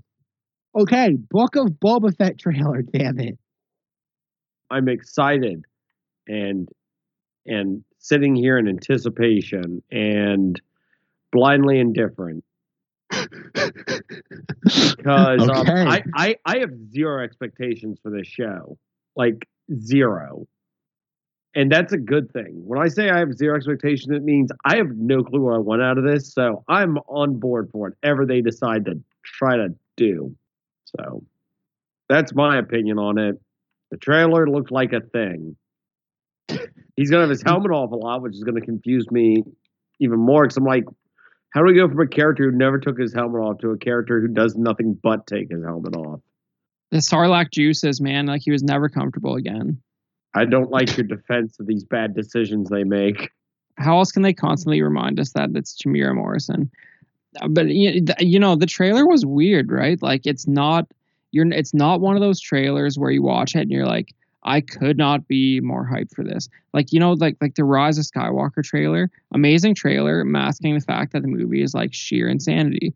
Like you could you could do a trailer like that for the Book of Boba Fett. It's not hard. They had, definitely have enough footage, and they could find a music track that would trick us that it's going to be like the best thing of the decade.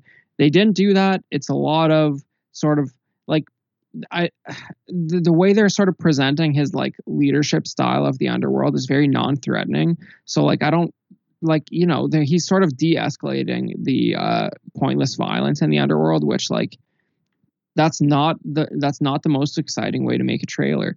I don't know like if if we're supposed to be hyped up by Boba Fett's uh, higher higher grade values than Jabba the Hutt had.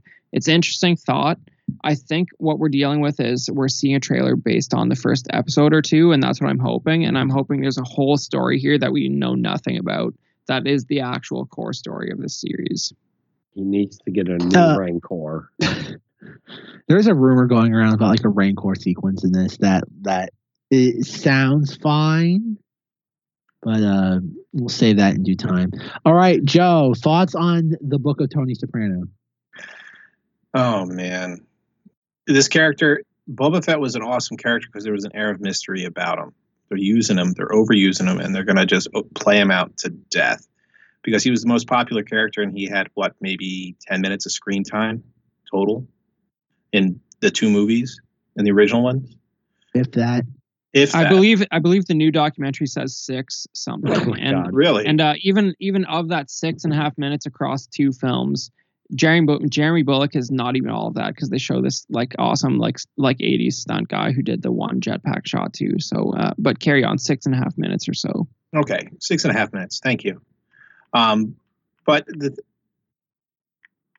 I think it's, this is this is just shoehorn. It's it's it's it's going for people. It's a stunt to get money. Um, is it going to be good? I hope so. Is it? I don't know. You know, I, I I have a better feeling about the Kenobi show than I would something like this, because if if Boba Fett was a big time player, then he would have been in this in the sequel trilogy. I think. Which is why he dies at the end. Well, he, he you know he used to be in the in the old expanded universe. He used to be have a very interesting post Return of the Jedi story that involved like he had like he had this crazy extended family with like grandchildren and like he eventually helped rebuild uh Mandalore and like he had the title of Mandalore for a little while when he was like a real old man. So like you know he used to be like there's a lot of I mean you know the the fans of all that material are not voting with their dollars anymore and nobody is pandering to them but but but but you know he used to have like a lot of like heavier backstory that i think um i think the current perspective canon wise is that we've seen his whole life more or less right from the little experiences we have where he's sort of like learning his craft in the clone wars and then you know he's sort of on ice while he's in the sarlacc for five years and we don't see him in the sequel trilogy so but I mean that's just because they didn't. Obviously, if you know anything about the sequel trilogy, it's because they didn't think about him or like thought that would be confusing or take away screen time from no other clue what they were characters. doing. Yeah, yeah, yeah. So like, I wouldn't read too much into the fact that he's not in the sequel trilogy, but um, I, you know, they're not gonna. I don't think they're gonna inject a whole lot of backstory to him. That's stuff we haven't seen because I they the common conception of him is that we've basically seen his whole life. I just hope there's a story here that um sort of like like I don't know if this was meant to be part of the uh Disney Plus TV series extravaganza that like refolds into like some sort of quasi remake of the um the Thrawn trilogy but like I hope it sort of ties back into Mandalorian season 3 and like something to do with uh, the sort of retaking of Mandalore. Like, I hope it has something to do with that because I don't, I, like, the trailer doesn't present a lot of opportunity for him to have a sort of meaningful arc of any kind.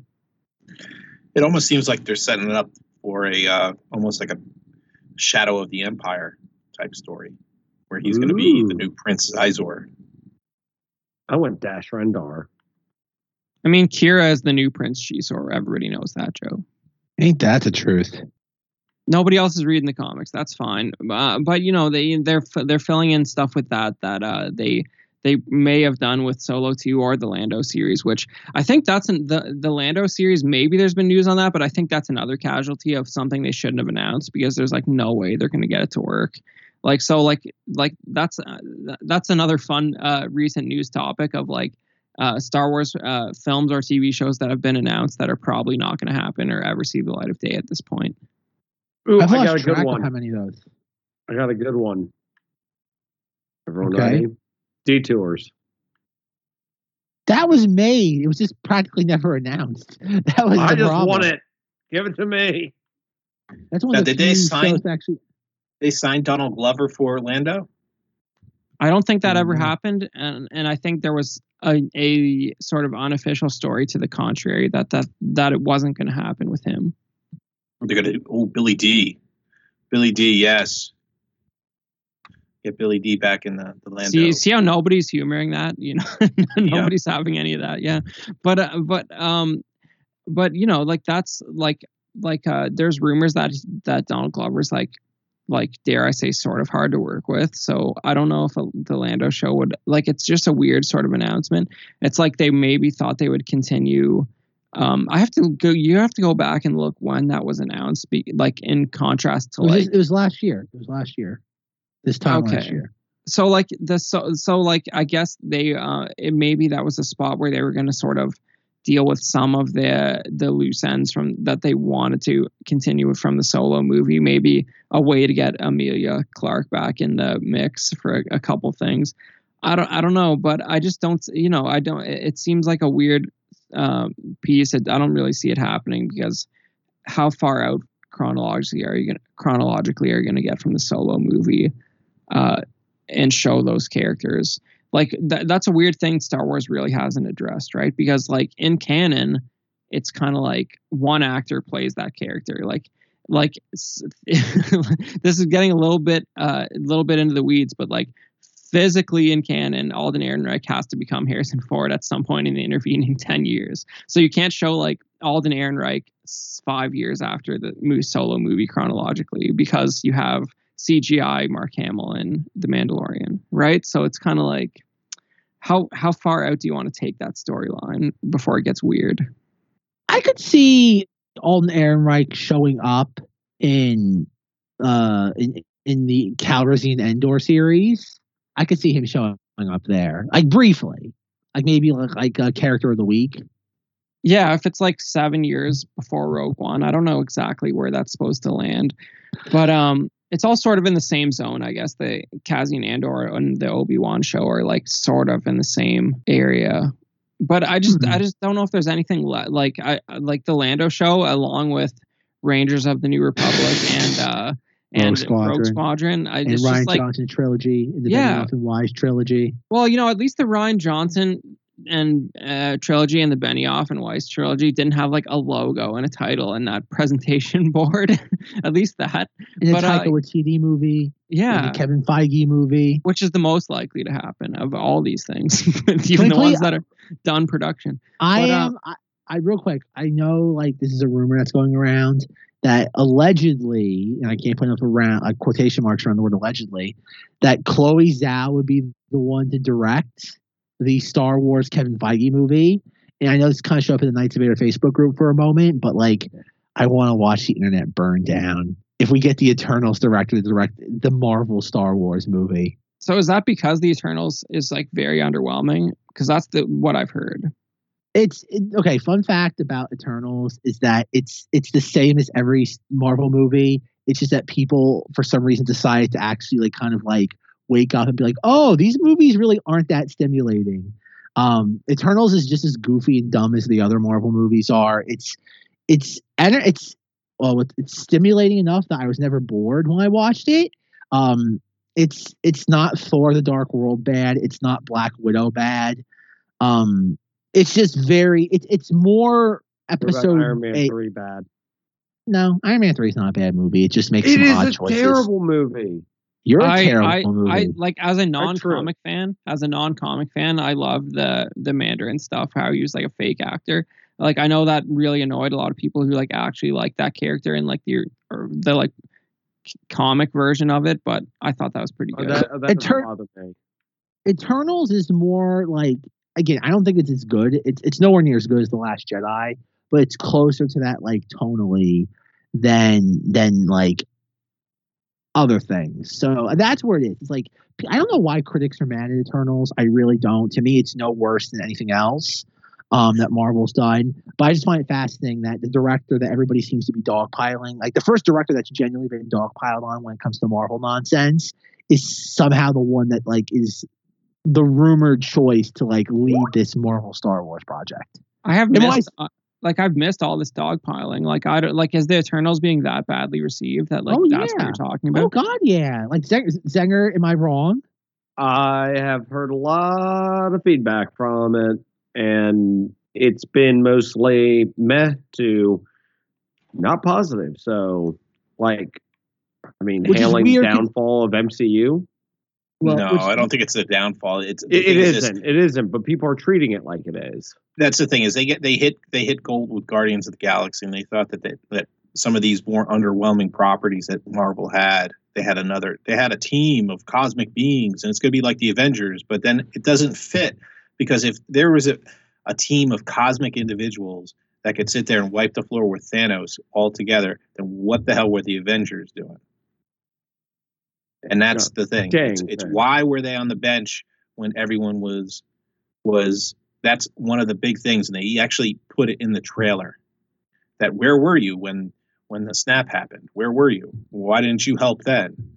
But it's that's they they made their own problems with. Well, yeah, it's hard to sort of re reestablish the uh, the existential stakes of a storyline after you've killed two thirds of the Earth's population, right? Like it's like, how do we make this worse? How do we make it so that there's more at Exactly. stake than there was How can you sit time? there and say you love these people and watch half of them get wiped out by a snap of a finger?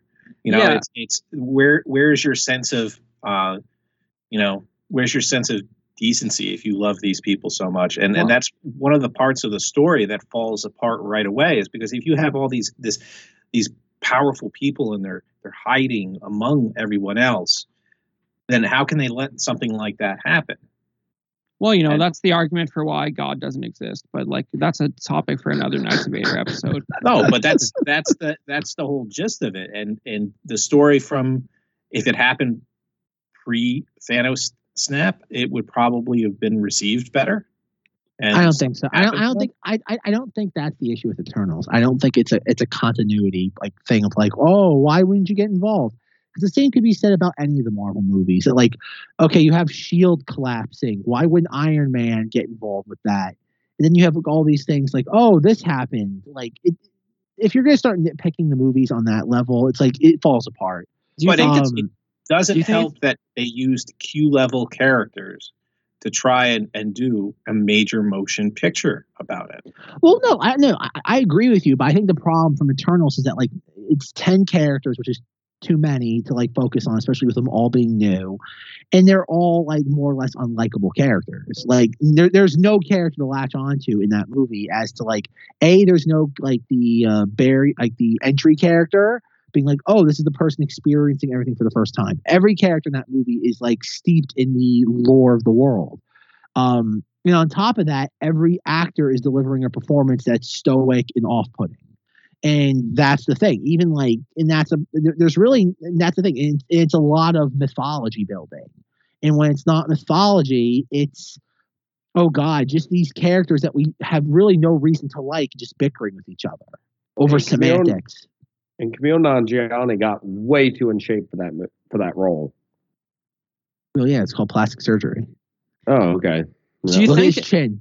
do you think it's because there's like do you think people are looking at the Eternals more critically in terms of its structure just because they're not distracted by like casting continuity like they have been for most of the MCU? Maybe I, like I I think the reason why Eternals is like again, I, I don't know specifically, Chris. I don't think that's the reason. It could be. I don't think it is. Um, I think the main reason why people are like the critics are so hot and bothered over this movie is that I think the critics, like every every other like mass like movie audience goer, have been lulled into kind of like a trance with these Marvel movies. Um, Shang-Chi is like every other Marvel movie. It's fine. Like I had fun watching it. Like it was like two it was like a fun two hour romp. I'm like, oh, okay. Um Black Widow is just a miserable movie on every single level. Uh everything pri- you're not missing anything. You're probably better off not watching because it's just it's it's miserable. Um the problem with Eternals is that it doesn't like it- it doesn't follow like there's no like there are characters making quips occasionally, but just like it's every character is just stoic. Like there isn't that effervescence that every other Marvel movie has. Um, and, and that's the thing. Like every character is more or less unlikable, and and I think that's the thing. Like even Black Widow, it's a miserable movie, but at least you got Scarlett Johansson. Shang Chi, Well- you have you have Awkwafina and Simu Liu, who at least are likable like characters. In this, no one is likable. It's it's it's like the it's weirdly enough like it reminds you of uh oh god like I hate that I'm going to say this because everybody else is like it's like DC. Like you watch you walk into one of those movies and there's really no character that's like you can empathize with. It's because like they, they are on such a pedestal that there's no and it's intended that way. And I think that's the issue. Well, Don't they you make know, fun of DC a ton in this movie too? They make one reference to DC where like because Ikaris can, can like fly and shoot beams out, out of his eyes. And like there's a kid like there's one of the Eternal sons like oh I saw you on TV you're like Superman and he's like I don't wear a cape because he, he sounds like Bono and he's like I don't wear a cape and that's it And like that that's the extent of the reference. Like it's it's no worse than like Tobey Maguire being like Shazam. Like it's it's literally the least egregious thing in the movie. And for some reason the internet just latched onto it. Yeah, I don't think you're gonna see that big uh like internet backlash about uh uh, the same director being attached to the Kevin Feige uh, uh, Star think, Wars movie because you I, know Lucasfilm will fire a director like after they've already shot the whole movie, so you don't have nothing. To but I, about. I, I honestly like it, again, not to like ring my own bell, but like I'm the person that two years ago, like after two weeks of the Rise of Skywalker being out, being like they're not going to make another Star Wars movie for at least five years, at least. They do not. Star Wars is a direct-to-video franchise now. It just is. They're not going to make another Star Wars movie. They're just not like Ty- you wait and see. Taika Waititi's going to be quote too busy, and he's in that film's going to just just fall off the slate like Rogue Squadron did. We joked about it a year ago. We like we all we all knew that we were we were never going to get that movie in the incarnation that it was being presented to us with with Patty uh, Patty Jenkins getting like dressed in the backseat of a Tesla. Um, we're we are we're not going to get a Star Wars movie. I'd say the earliest we get a Star Wars movie is maybe 2025, the absolute earliest. And it's going to be something that we haven't even been hinted at. And I think that's the problem. Lucasfilm, they don't. I don't even think Luke. I honestly wish I could blame Lucasfilm for this. I think it's once again, it's it's the Disney hive mind that's the blame here. Um, Indiana Jones five once again got delayed a full year and that film is like two thirds in the can because they're they're doing massive reshoots on it. Um, which basically think, means rewrites, right? At that point, like they're well, taking it back to the drawing board, pretty much. Well, yeah. Apparently, something something they don't like what they're seeing footage wise. They don't think the story works, and Harrison they they Ford yelled at too many people. I think Harrison Ford crashed another plane into like like a set or something. Um, he hurt himself on that movie too. Um, no, like I said, I, I don't. I, I, wish I could blame Lucasfilm. I think Lucasfilm is in a, in a place where their last movie underperformed, and because I, again, oh god, the marketing. Like, as much as I love the Rise of Skywalker trailers, the home video trailers did an infinitely better job of selling the movie. I think I remember this. We talked about this sometime in 2020. It was the uh, there's like the 60 second like home video like trailer, it it basically does a fantastic job of like telling you what the movie's about and showing you scenes that motivate you to want to buy a ticket and go to the theater. Um, and, and I think once again, Lucasfilm is just kind of at the whim of Disney. Like Disney's the one that tells them, like, okay, like like you're only allowed X movies on the calendar a year. And um, and we know from Bob Chapek, Bob Chapek is lay, letting like uh, distribution and the uh, consumer products divisions gatekeep gets out the door. And unless it can sell X amount of merchandise, they're not letting it get out. And Book of Boba Fett was clearly greenlit during the Bob Iger era. Um, that that started production. Like it wasn't announced, but like it was in production before it was announced. Um, I don't know. I honestly don't think there's going to be a uh, Star Wars movie unless they can sell it is like like a huge super duper deal. And I don't think a fighter pilots movie is going to be that. I honestly, like I said, I, I think the closest thing you're going to get, if I had to guess what the next Star Wars movie is going to be, it's going to be something based on the Knights of the Old Republic. I think the fact that they announced that redo and the fact that like that redo, like the earliest it's going to come out, I think is like 2023 is the absolute earliest, most likely 2024. Um, I think they realize that's there, much like going to the drawing board of Kenobi, um, realize kind of like surrendering to like prequel nostalgia. I think they realize that's one of the last few vestiges that they can plunder, considering that like sequel trilogy, they, they did that. They they they used their one card on that. Um, I don't know. Like I said, I, I don't think you're getting a Star Wars movie for the better part of this decade. I think you're right on that. Uh, the only reason why is I don't think they're going to go Old Republic. I think they're going to go Mandoverse. I think they're going to wait until the streaming their streaming arm gains more speed, more people watch it, and then next you know have almost like a joining together of all of the major players in that and have one massive movie. I, I think that's where I you're going to get your war for Mandalore. I don't think they're going to make that into a movie. I think I, I think remember if you look at what just happened, they unveiled too. Apparently, the Disney Plus like Plus subscriber growth is like flatlining or plateauing. Maybe Pla- plateauing is probably the correct word to use. I I think that's the goal right now. I think Star Wars is being used as a way to to boost the streaming service the same way Marvel is. Like think about it. Like you look at the Marvel slate of movies. Uh, No Way Home is a Sony movie, so that really doesn't count.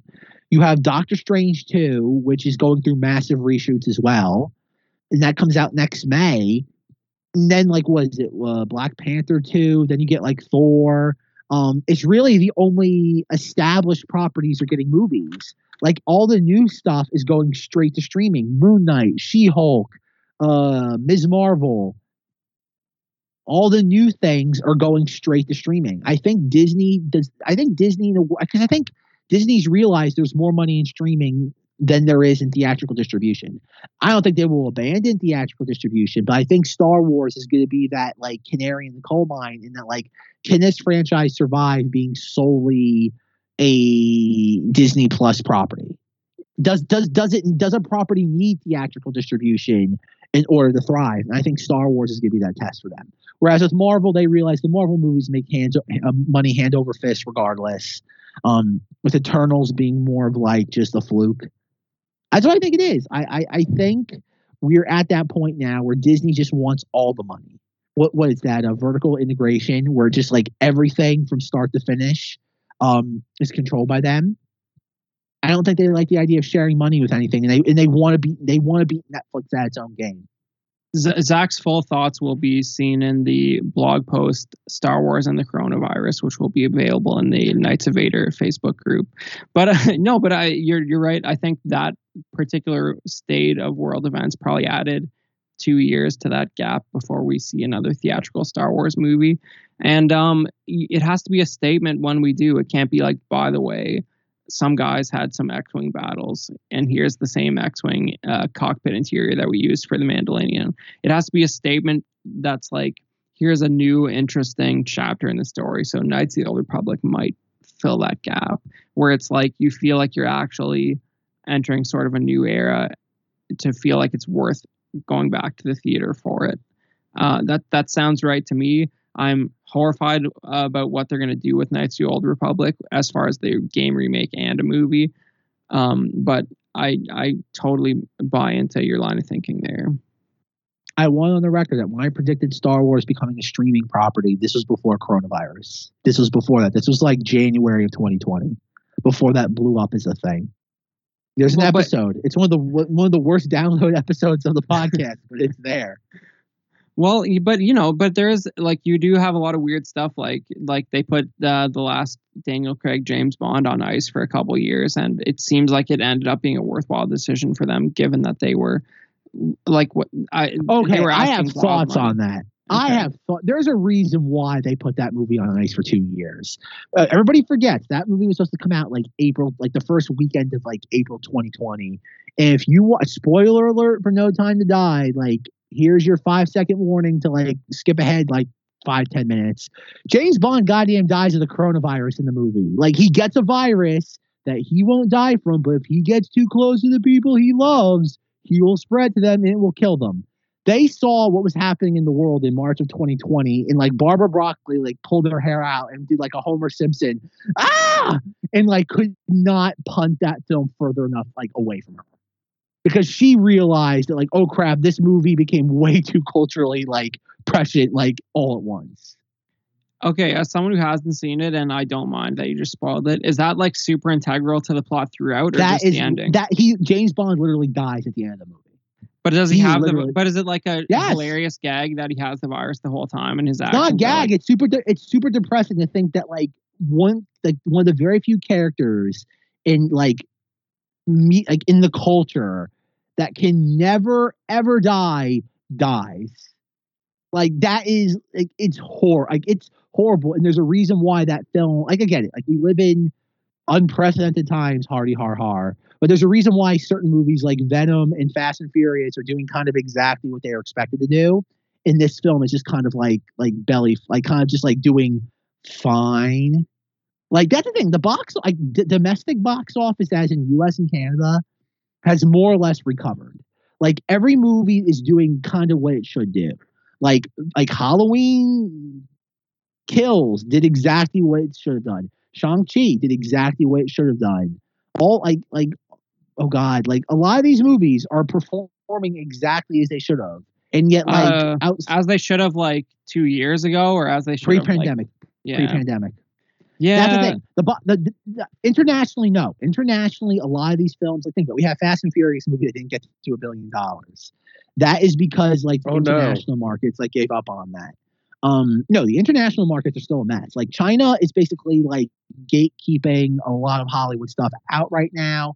If you look at like the highest films like worldwide, like the majority of them are like from China, but even Hollywood now is not taking that seriously because everybody knows China puts its finger on the scale.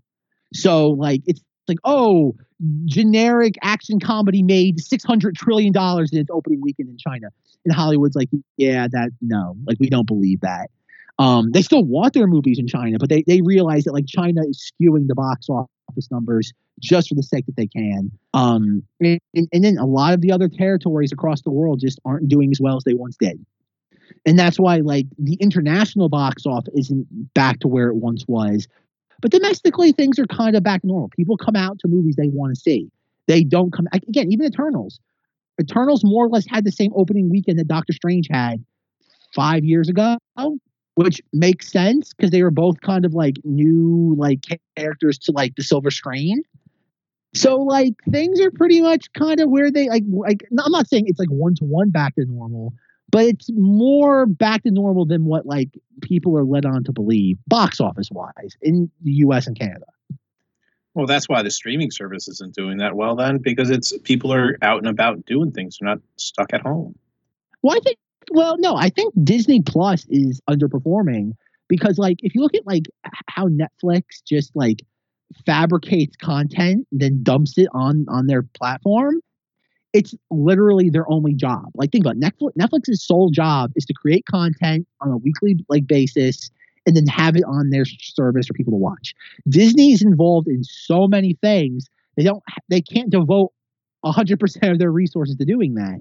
But I think they're they want to do that because they see that Netflix doesn't have to share any of its money with like theater chains and just other like partners. And that's what they eventually want. They again, that's why like the Black Widow like Disney Plus thing was intriguing because it was like the first instance of a major property they didn't have to share any of the money with. And that's the thing. Like it was like, oh, Black Widow made. Uh, I'm just. I don't have the numbers in front of me, so I'm just going to use round numbers for the sake of Ten dollars. No, but but thanks for playing. Let's say it did a hundred million dollars from or a hundred million Oh, in uh, pre- Premier Access like like grosses, and it's like okay, would that hundred million dollars, if it was solely a theatrical experience, been there? More more or less, give or take maybe ten percent. But that's the thing. If it would have grossed a hundred million dollars in theaters in that avenue, they would have had to have shared that with the theater chains when it's on Premier Access Disney Plus, that 100 million is exclusively theirs. And that's why Disney's trying to figure out the wiggle room. But the problem, the reason why their their subscriber numbers are plateauing is that they're not they don't have the same level of like new content that like Netflix does. Like think about it. Like you'll have a Marvel series for like 2 months and then the well will run dry. And then like, oh, we'll have a new Star Wars series for like 2 months in like November and December and then the well will run dry. And that's the thing. Whereas Netflix is just like constantly new things, like at least two or three TV series a week, at least three three to five movies a week that are new. And that's the thing. Disney is more of a catalog as opposed to new releases. And that's why the subscriber numbers, but it's like what everybody else does. They sign up for like the week after the show has run its course. They binge watch everything and then they unsubscribe and they'll pick it up like six to ten months later. And that's the problem. Disney has is frustrated with that. So basically, they just Angry. need. Did I They- bore everybody to sleep? No, I mean they. So basically, they just need more shows in production at any given time. They need Um, more consistent new content if they want to to reach the same level that Netflix has. Yeah, that's going to be a nightmare for Star Wars, probably. But I ho- if they could figure it out with other stuff that people care about, like I don't know. I'm sure Disney has one or two other properties that people care about. That'd be good if they could sort of like make something with that, But- so they don't. Well, it, it also comes down to the issues that like the reason why Netflix can just dump this stuff is because very few of their things are like I like pre-established IP based. Everything Disney touches is IP based, and that's the thing. You have the issue of just like, oh god, oversaturation. Whereas with Netflix, it's just the shotgun approach of so many random things that you really it's just it's not oversaturation of one IP. And that's both the blessing and the curse that Disney's learning of everything being based in IPs is that oversaturation is a problem.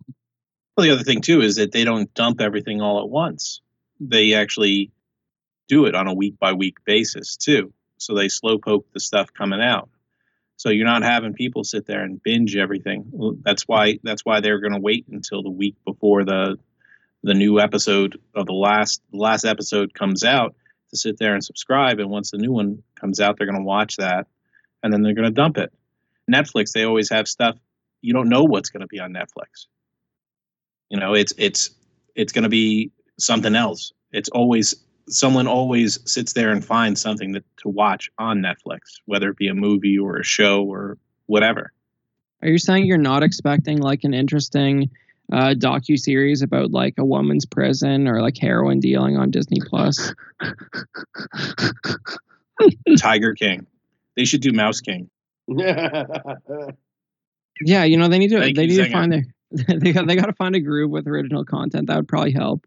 Um, in the meantime, there's going to be seven or eight Star Wars six episode series.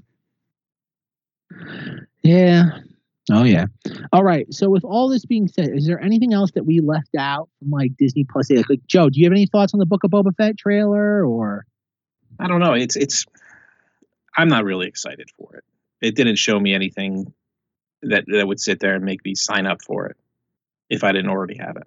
Pretty uh, bland, I think, is the uh, best adjective I can think of.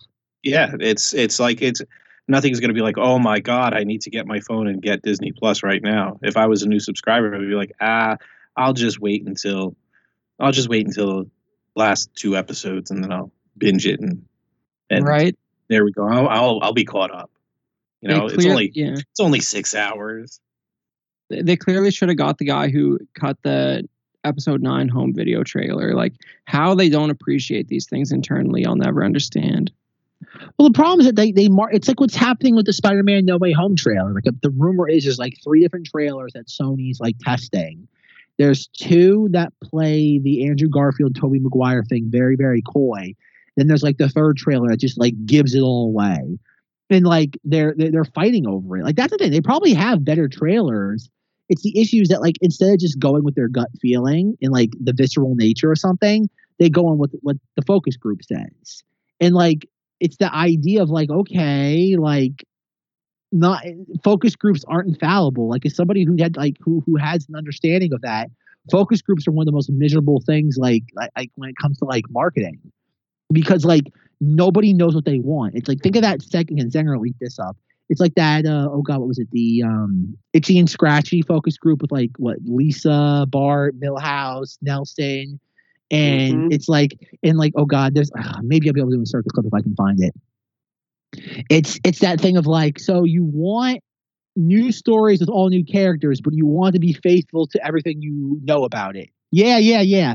And then oh god who's the creator of itchy and scratchy? It's so and so junior um who comes out and just starts like yelling at them it's like this is it that's why you're stupid because you don't know what you want Okay, how many of you kids would like Itchy and Scratchy to deal with real life problems like the ones you face every day? Great idea.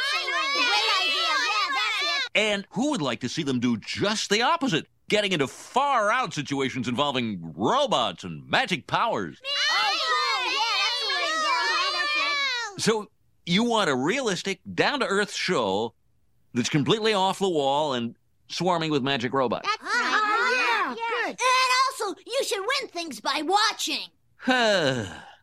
You kids don't know what you want. That's why you're still kids, because you're stupid. Just tell me what's wrong with the freaking show. Mommy.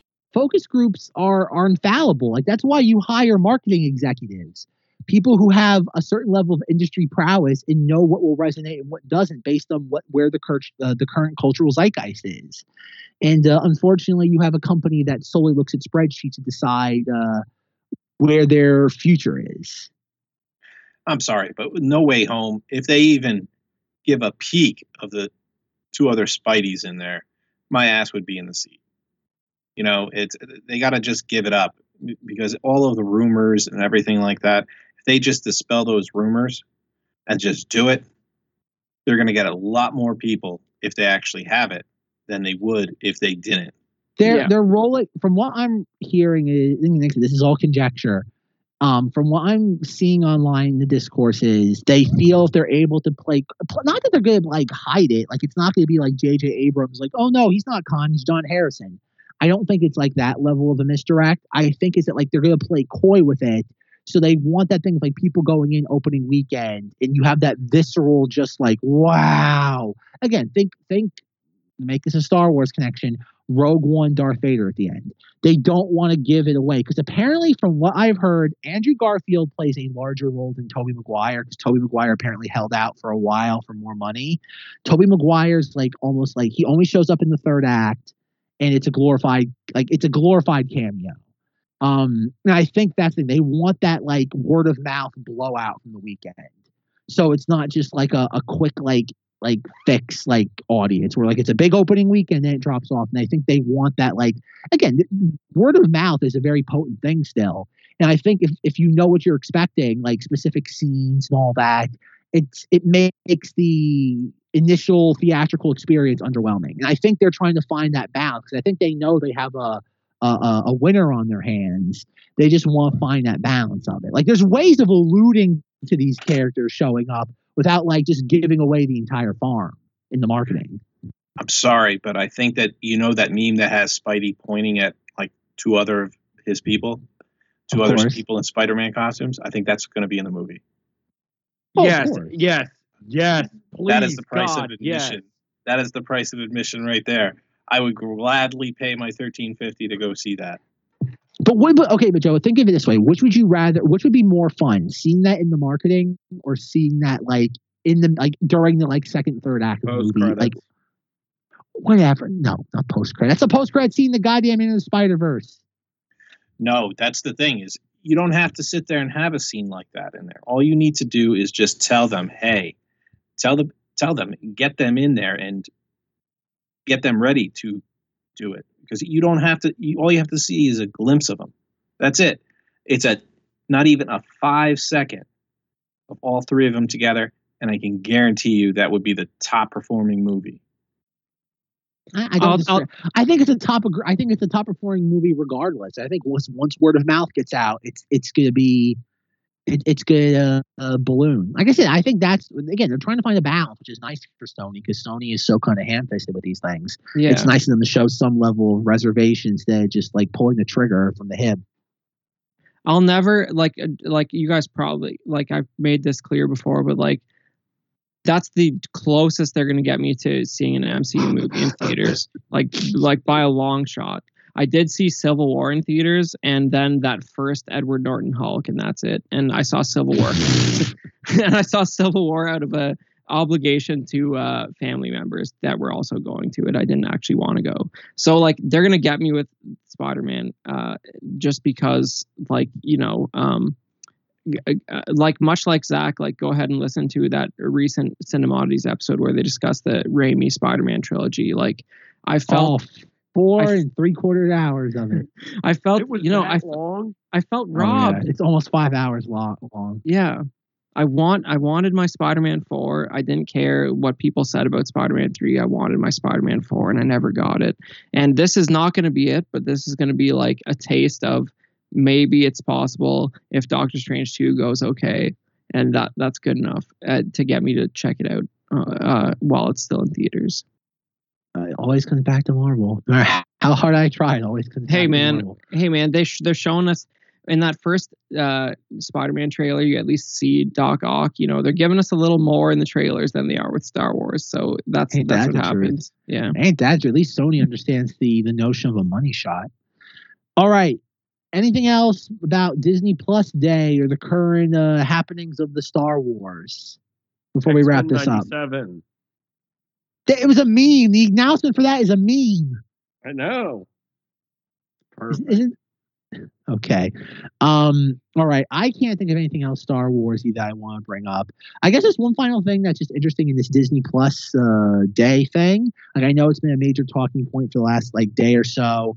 Um, the things that weren't mentioned, no mention of the Ahsoka series, Andor, Mandalorian season three, The Bad Batch season two, all these things that we know that they're doing. Literally no mention of them at all. Yeah, it, that'd be a distraction when Book of Boba Fett is mere weeks They away. even- that's fine, but like, well, okay, then why they show anything for Kenobi?